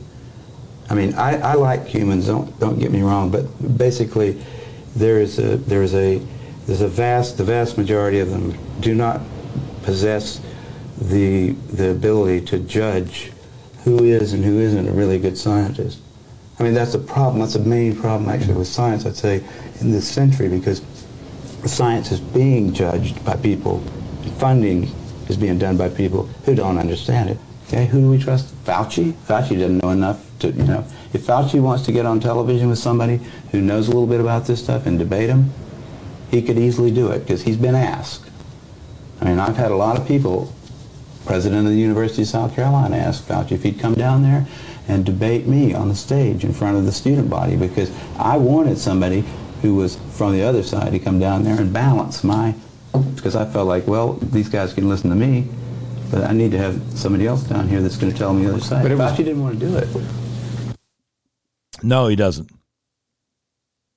By the way, uh, Kary Mullis died shortly before uh, COVID 19 uh, showed up shortly before. Don't know why. Don't know why.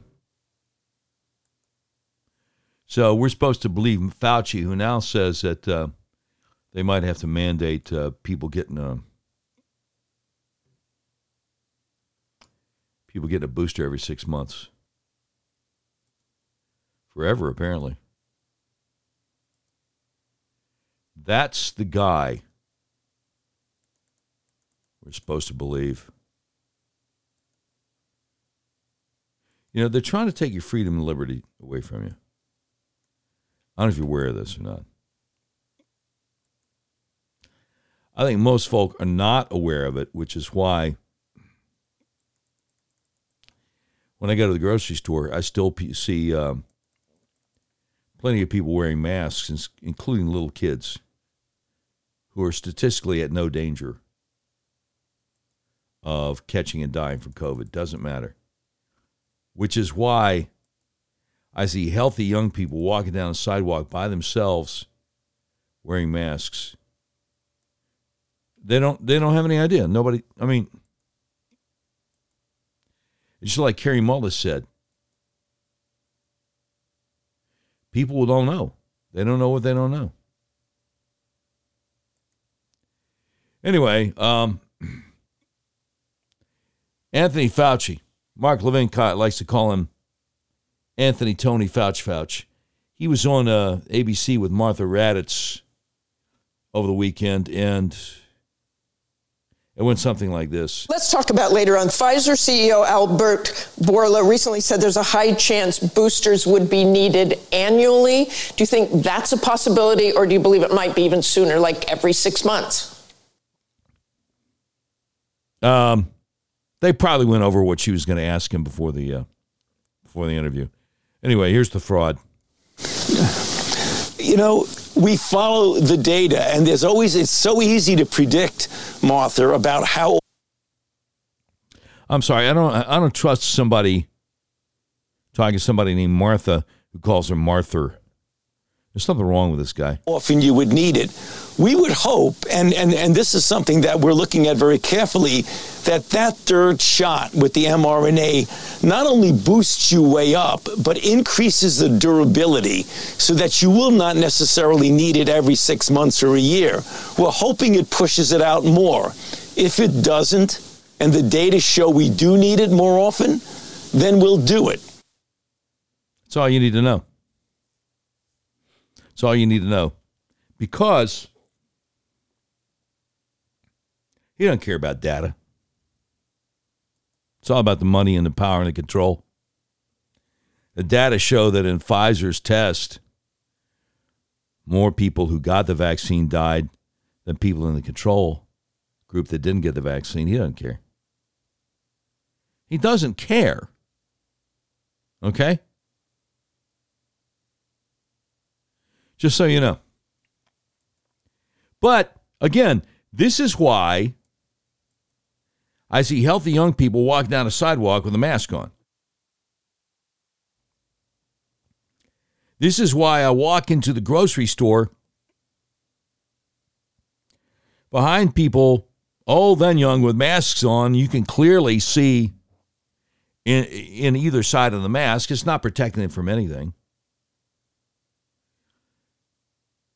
But they don't know.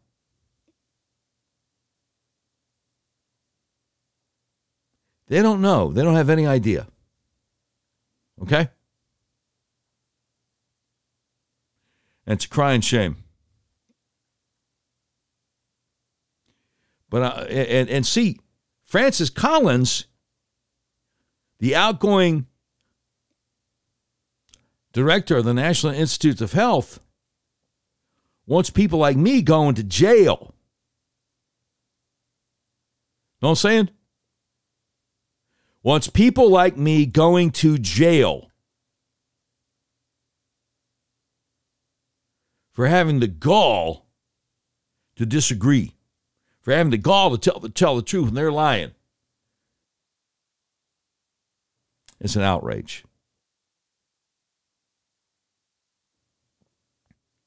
So, again, thehill.com quoting Scott Gottlieb, former CDC director, now on the board of Pfizer, saying he expects the CDC will consider fully vaccinated as, as including boosters. So, you're going to change the definition. So the great Jesse Kelly, talk show host out of Houston, says, Reminder, your friend who you thought was a conspiracy theory guy has been right about pretty much everything, and you should probably call him to apologize, ask him what comes next. I'm saying? Ask him what comes next. I love this. Winsome Sears is the incoming lieutenant governor of Virginia. She is a uh, Marine veteran. She is a black woman, and Democrats and the liberal mainstream media, but I repeat myself, want folk to think that voters in Virginia, the same voters who voted for Obama twice, suddenly turned white supremacists and racists because they voted for Republicans, including the new incoming black lieutenant governor. So Winsome Sears on with Dana Bash on CNN, it did not go well for Dana Bash. Of education. So explain how you think race should be taught in Virginia public schools. Well, let me back up. I beg to differ that CRT is not taught. I didn't say that. I just said it's not in the proof. curriculum, just to be clear.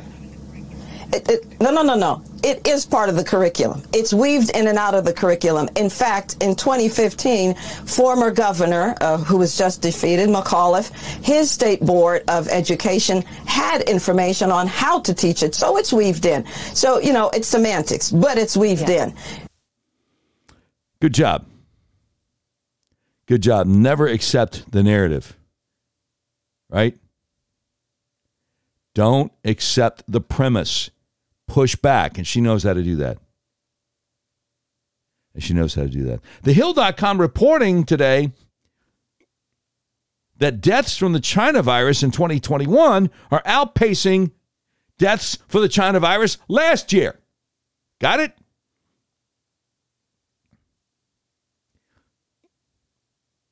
The great Rich Baris, otherwise known as the People's Pundit, says, Yet you didn't attribute those deaths to the actions of a politician this year like you did last year. That's oddly inconsistent. You remember how they used to say, Oh, hundreds of thousands of people have died from the Rona, and the blood is on Trump's hands.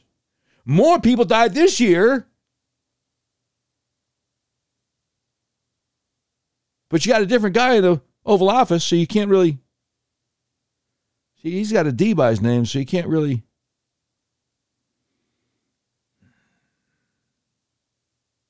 Can you? No, you can't. No, you can't. MSNBC host disgusted by Kenosha verdict calls Rittenhouse a little murderous, a little murderous white supremacist. Senior advisor to President Trump, Stephen Miller, says deliberate, malicious, actionable defamation.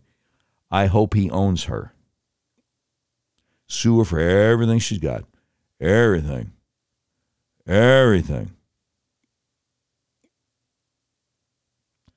The great John Cardillo over in the freedom loving state of Florida says the evidence is now irrefutable.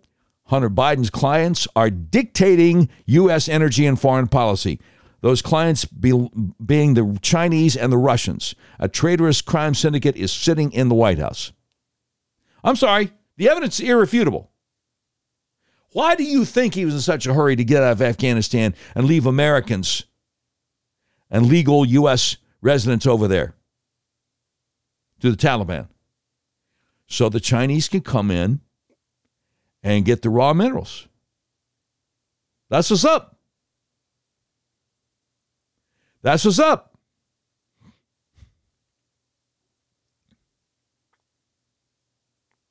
No question.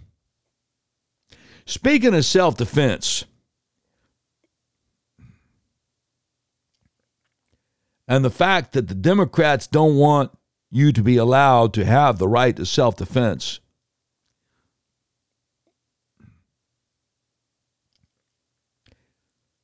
The great James Lindsay over Twitter has a quote from the Gulag Archipelago. Bestseller from the great, the late great Alexander Solzhenitsyn. Page 431. In the Criminal Code of 1926 in the Soviet Union, there was the most stupid Article 139 on the limits of necessary self defense, according to which you had the right to unsheath your knife only after the criminal's knife was hovering over you. And you could stab him only after he had stabbed you. And otherwise, you would be the one put on trial.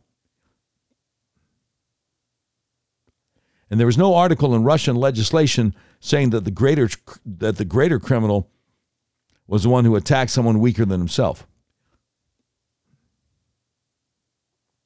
This fear of exceeding the measure of necessary self-defense led to total spinelessness as a national characteristic of the Soviet Union.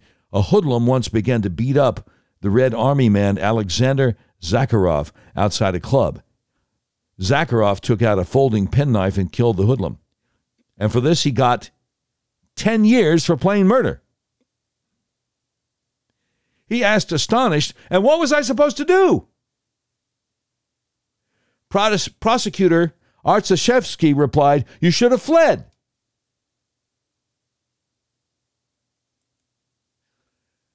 That's what they want here.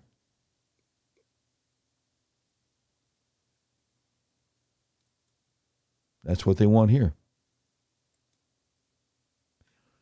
By the way, the uh, the trial of um, former Jeffrey Epstein didn't kill himself. Girlfriend Ghislaine Maxwell, former girlfriend and pimp for him. She procured young girls for him, allegedly.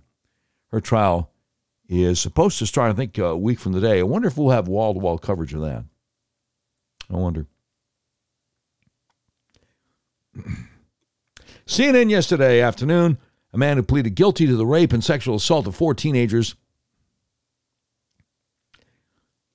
will avoid prison time after a New York State judge said time behind bars would be inappropriate. Really? Really? CBS Denver reports Colorado State Board drops the term sex offender, calling it a negative label. Really?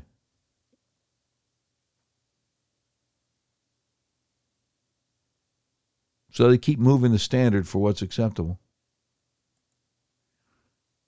That's remarkable, isn't it? Remarkable. So,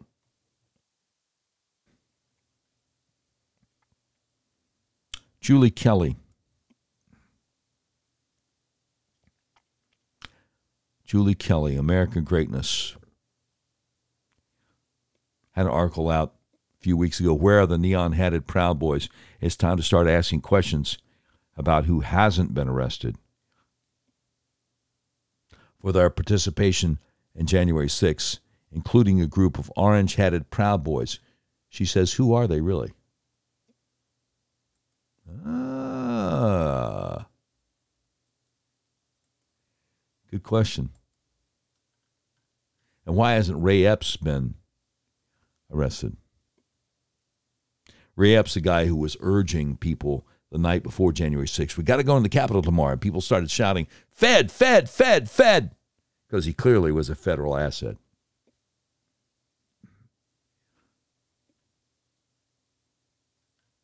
There's a group called Sedition Hunters, and they like to get up in uh, Julie Kelly's face and give her a hard time.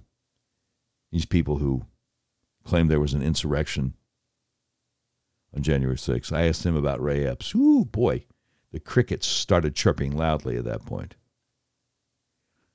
The crickets started chirping loudly at that point.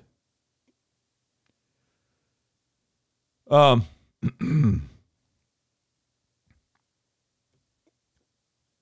I am delighted that we have so many people listening and downloading the podcast in states I've never even been to, states like Illinois, our, our number three state podcast downloads is Illinois. And please tell your friends and, and bring more people to the party. Illinois Governor J.B. Pritzker issued a statement. He said, carrying a loaded gun into a community 20 miles from your home and shooting unarmed citizens is fundamentally wrong.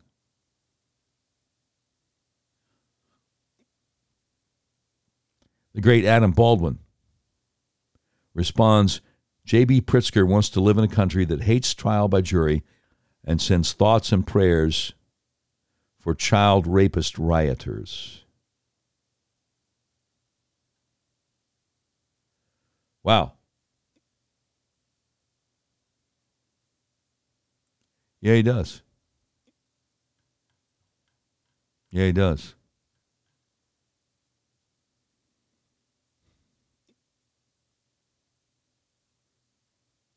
So, um,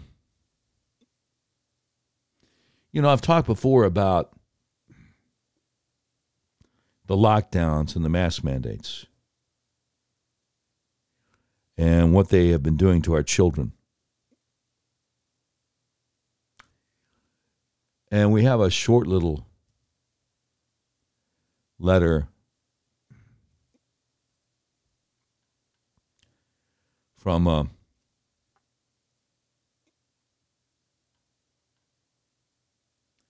an eighth, uh, well, it says, okay, a junior at DuPage County High School in Illinois.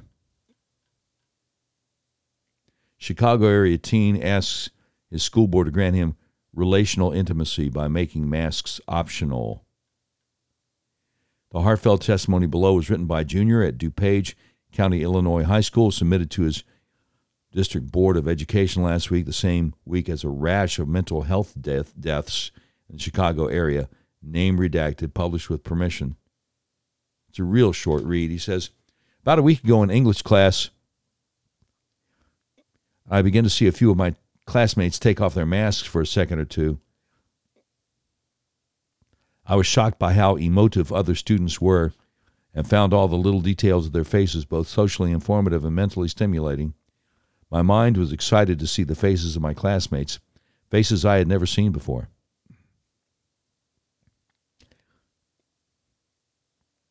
At this moment, I realized what my high school has been deprived of connection.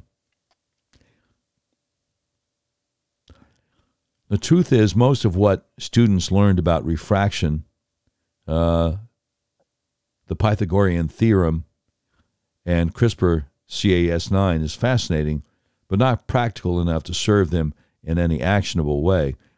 The one practical thing that high schools have historically granted students is connection.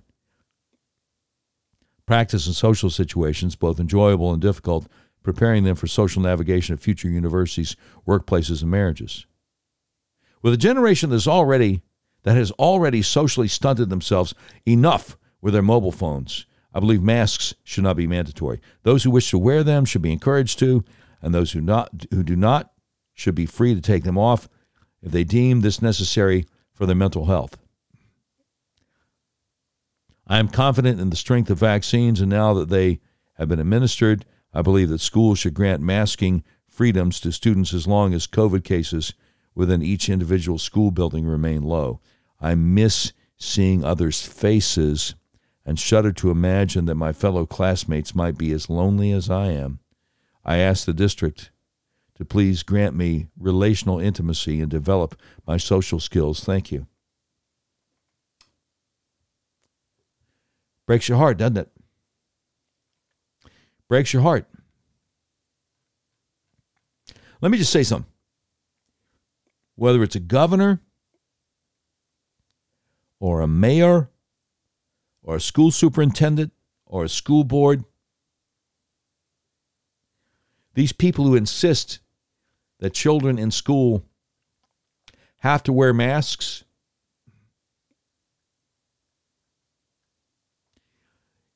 either there's one or two choices because we know masks don't work.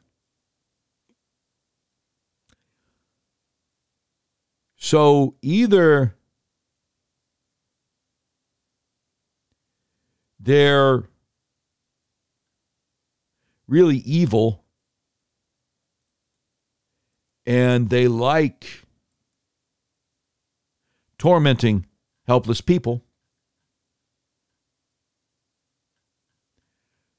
or they're too stupid to realize that's what they're doing. And I don't know which it is, but you know what? I don't care which it is. I don't care which it is. Either way, the effect is the same.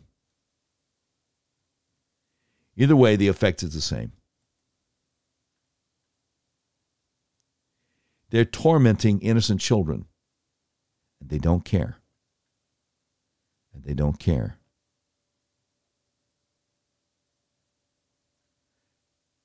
And they need to be relieved of their positions of power over us. I got to tell you something. Um, every once in a while, I refer back to the uh, local radio talk show I used to do in Little Rock, Arkansas. So, the governor of Arkansas is a guy named Asa Hutchinson. We refer to him as asymptomatic Asa. And um, he wants five year olds to have to wear masks in school. Right? And then you see a picture at some kind of event at a school, and the governor of Arkansas, Asa Hutchinson, and the U.S. Representative French Hill, the RINO, uh, and the mayor of Little Rock, and the um, school superintendent, and, and, and I think one other guy, standing there close together, no socialist distancing, no masks, but the little five year old standing in front of them wearing masks. And it's evil. It's evil to torment children. But that's what they do. And they see no wrong in it. Either they're stupid enough to, to, to not see what's wrong with it, or again, they like inflicting pain on people, on helpless people, helpless children. Either way, they got to go. They got to go. Doesn't matter which it is. So, Arthur Schwartz. Hat tip to Arthur Schwartz. Got a clip of Laura Trump, President Trump's daughter in law, on with uh, Jake Tapper. To set this up for you, Hunter Biden was a deal partner in the $3.8 billion purchase by a Chinese company of one of the world's largest cobalt deposits, a key component of electric vehicle batteries, which are being pushed by Hunter Biden's dad. So Laura Trump on with Jake Tapper went something like this. He did not call the partial travel bans from China and Europe. Politically correct. Soft Joe Biden would have shut down travel to China, especially now we know, we know it's been very lucrative for Joe Biden and his family, China. This president has done everything every step of the way. I don't know what that means. It's a novel virus. I don't know what that means. Yeah, you do. Yeah, you do. Yeah, you do. Yeah, you do. Nobody believes anymore, Jake. Nobody watches CNN anymore. Been very lucrative. Back it up. Back it up. Travel to China, especially now we know, we know it's been very lucrative for Joe Biden and his family, China. This president has done everything every step of the way. I don't. Jake, you're such a liar. You're such a liar. Refer back to uh, Tucker Carlson's interview last fall with Tony Bobulinski. You know exactly what that means. Biden is in China's pocket. Trump said it last fall you vote for Biden, China's going to take over. All right? You vote for Biden, China's going to take over. Now, let me just mention this to you. You know, the libs have been trying to cancel Dr. Seuss, right?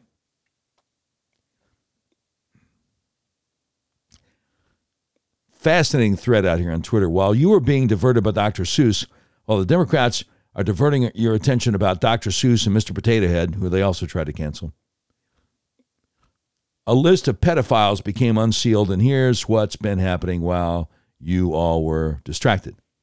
Democrat Illinois State Representative Keith Farnham resigned and was charged with possession of child pornography. Been accused of bragging at an online site about sexually molesting a 16 year old girl. Democrat spokesperson for the Arkansas Democrat Party, Harold Moody Jr., charged with distribution and possession of child pornography. My Arkansas listeners might remember Harold Moody Jr. He was in the papers a while back. I wonder whatever happened to him because he was working for the uh, uh, Pulaski County Youth Services, and they said he was watching streaming child porn while smoking crack at his desk at Pulaski County Youth Services. Whatever happened to old Harold Moody Jr.? Inquiring minds want to know because he was up on some serious charges, but I never heard about how those uh, charges, you know, were, um, how that came out. Let's see. So I go to I go to DuckDuckGo because I don't expect anything from uh, from Google.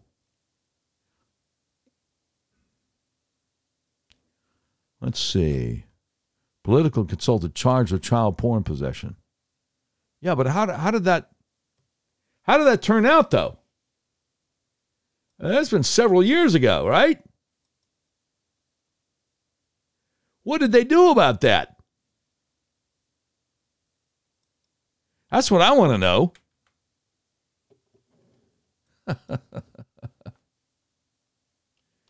I mean, you don't just hold somebody indefinitely, right? Maybe I should, uh, just while we're at it here, maybe I should search the uh, Arkansas court system. Yeah, yeah, yeah, yeah. Harold Moody Jr. Why no follow up here? I mean, is he out on bond for three or four years? Let's see. Let's see. Nothing. Was that what is it? Federal charges? It's federal charges. You can't look up on the uh, on the Arkansas State thing. Oh, yep. That's it. An Arkansas political consultant who once served as a spokesman for the Arkansas Democrat Party has been accused by undercover federal agents of receiving and possessing child pornography. Harold Moody Jr. pleaded not guilty to the charges Tuesday in federal court in Little Rock. Didn't immediately respond to a request by the AP for comment. According to federal affidavit, Homeland Security investigators were conducting an undercover investigation of child exploitation chat rooms when agents found an individual later identified as Moody entered twice August 29. Yeah, yeah, yeah, yeah. If convicted, he could be sentenced to 5 to 10 years of federal prison for possession and 5 to 20 years for receiving or distributing child porn. This was November 6, 2018. How do you find out what happened with this guy? You know? Because I got nothing. Anyway, anyway, let, let me go back to the long list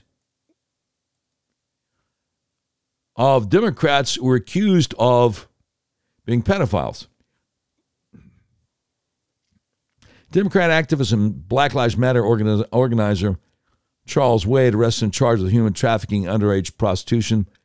Democrat Texas attorney and activist Mark Benavides charged with having sex with a minor, including a child under 18, to have sex and compelling prostitution of at least nine legal clients and possession of child pornography. Found guilty on six counts of sex trafficking. Democrat Radnor Township Board of Commissioners member Philip Ahr resigned from his position after being charged with possession of child pornography and abusing children between two and six years old. Democrat Virginia delegate Joe Morrissey indicted on charges connecting to his connected to his relationship with a 17-year-old girl charged with supervisory indecent liberties with a minor, electronic solicitation of a minor, possession of child pornography, the distribution of child porn. I mean, it just goes on and on and on. Oh yeah, Jerry Studds was actually a U.S. congressman from Massachusetts. Was censured by the U.S. House after he admitted to an inappropriate relationship with a 17 year old. It goes on and on and on. It's horrendous. It's horrendous. Oh, by the way, I don't know if you heard about this. You remember the uh, actress Reese Witherspoon?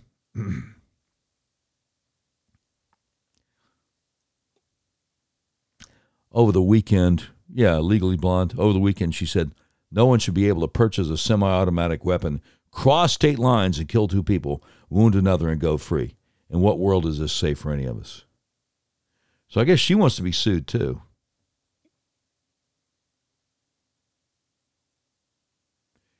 She wants to be sued too. He uh, he didn't buy a gun across state lines. He didn't do it. One of the many, many people responding to her said, Your blood alcohol level was double the legal limit when you were arrested for DUI. Want to discuss being reckless? Oh!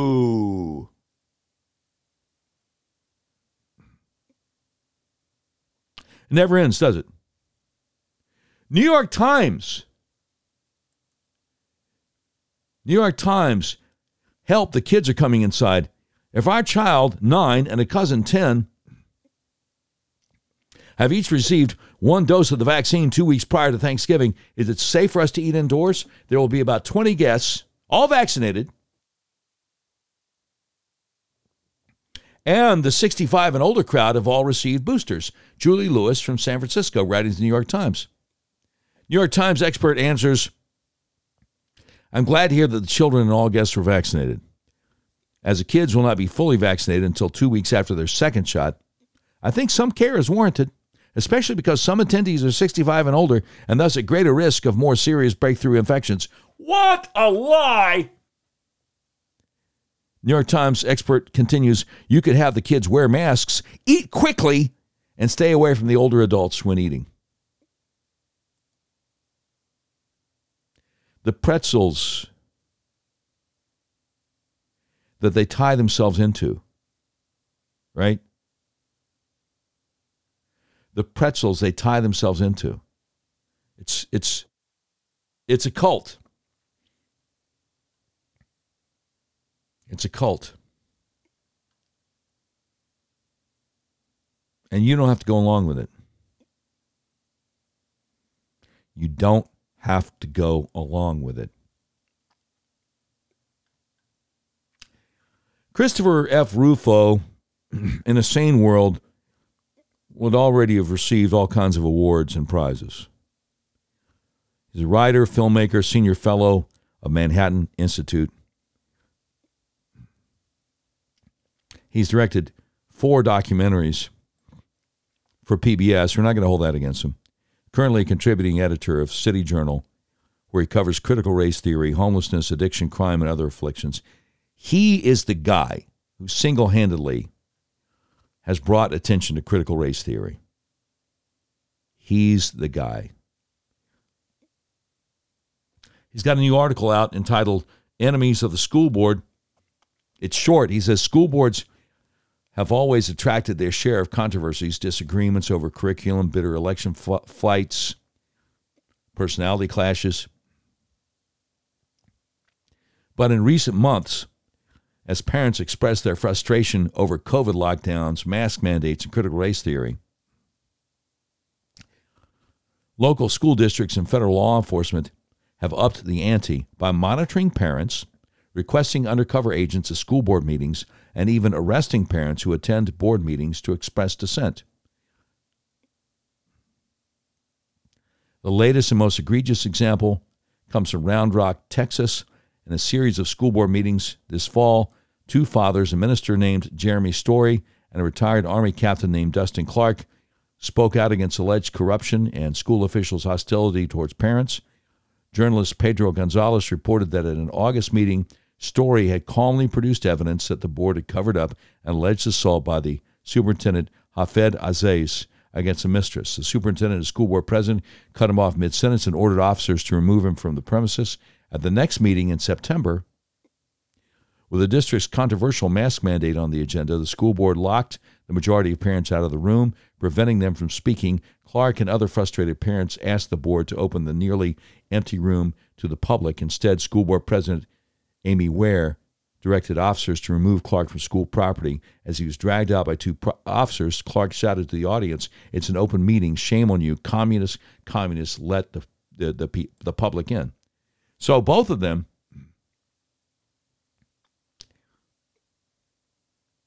Both of them wound up being arrested for the crime of using their First Amendment rights using their First Amendment rights. Now, do you know who Frank Figliuzzi is? He used to be assistant director of the FBI. He's now national security contributor for NBC News. And he's out there on Twitter yesterday afternoon saying divide and conquer. A sample of over 32,000 pro Rittenhouse hashtag tweets from November 19th and 20 showed almost 30,000 with disabled geolocation. In other words, they don't want you to know where they're from. He says of those, almost 18,000 were listed as foreign, but a deep scrub revealed most of those were in Russia, China, and the EU. So, he's concerned about people expressing their First Amendment right of free speech to speak out in favor of Kyle Rittenhouse. He used to be assistant director of the FBI. The great attorney, Ron Coleman, says this is why the FBI is the way it is. The FBI is concerned about you using your First Amendment right to free speech. Know what I'm saying? Pedro Pascal apparently is an actor with Disney, has almost a million followers. And he has pictures here of the child rapist, Joseph Rosenbaum, who was killed by Kyle Rittenhouse, and the wife beater, Anthony Huber, who was killed by Kyle Rittenhouse. And he says they were murdered. This comes out after the not guilty verdict. He says they were murdered. Rest in peace. Sean Davis, co founder of Federalist, says Hollywood sure does love defending child rapists like Rosenbaum. Why is that? Why is that? Donald Trump Jr. says Joseph Rosenbaum, who Democrats affectionately refer to as JoJo, molested and anally raped five boys as young as nine years old. I can assure you the world is a better place without him, and only a sociopath would mourn his loss in another attempted assault on a child. Yet here we are. Why is that?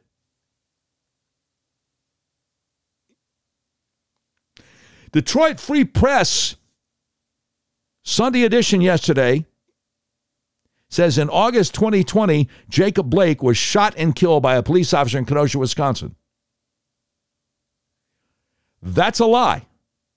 He's still alive. Bald faced lie. He's still alive. Ted Cruz on Face the Nation yesterday. And he, uh, he was bringing the fire.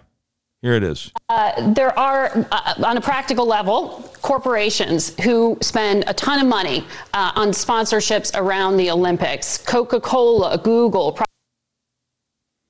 That's what happens. My computer resets itself. I apologize to y'all because it was going to be good. But uh,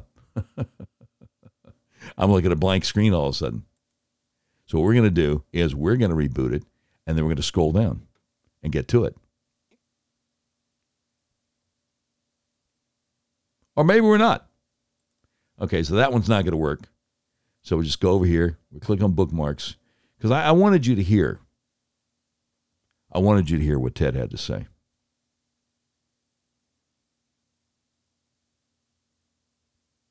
Okay, that one's not going to reboot either. So I'll tell you what, we'll just go over here. We'll click on bookmarks and see if this one works. No? Okay. We'll have to figure out something about our computers between uh, now and tomorrow. And I apologize for the uh, inconvenience because I was ready to go. I was ready to go for quite a while longer. But, but, sometimes we uh, wrestle with, with technology. Sometimes we do wrestle with technology. So we'll uh, we will uh, cool our jets and come back to fight another day. Um, because I, I, you know, I'm not out of gas. Sometimes I, uh, sometimes the Doc Washburn Show podcast is longer. Sometimes it's shorter. A lot of it has to do with when I run out of gas. But anyway, I appreciate so much, so much our sponsors like my, fam- myfamilyhealthplan.com, a brand new sponsor, redriveryourway.com, and of course, turnmypoweron.com. You've been listening to the all new Doc Washburn Show. Today's program has been produced by Tim Terrible, directed by Mick Messy. This has been a terribly messy production. Portions of today's show will be taken overseas and dropped. If you like a transcript of today's episode of the all new Doc Washburn Show, simply peel the roof off a Rolls Royce panel truck and send it to Mansour's Computer Solutions, seventh floor of the ephemeral B Smoot Building, Whitehall, Arkansas, in care of Sheriff Mansour Sempier X. Well, that's the way it is. Monday, November 22nd, 2021.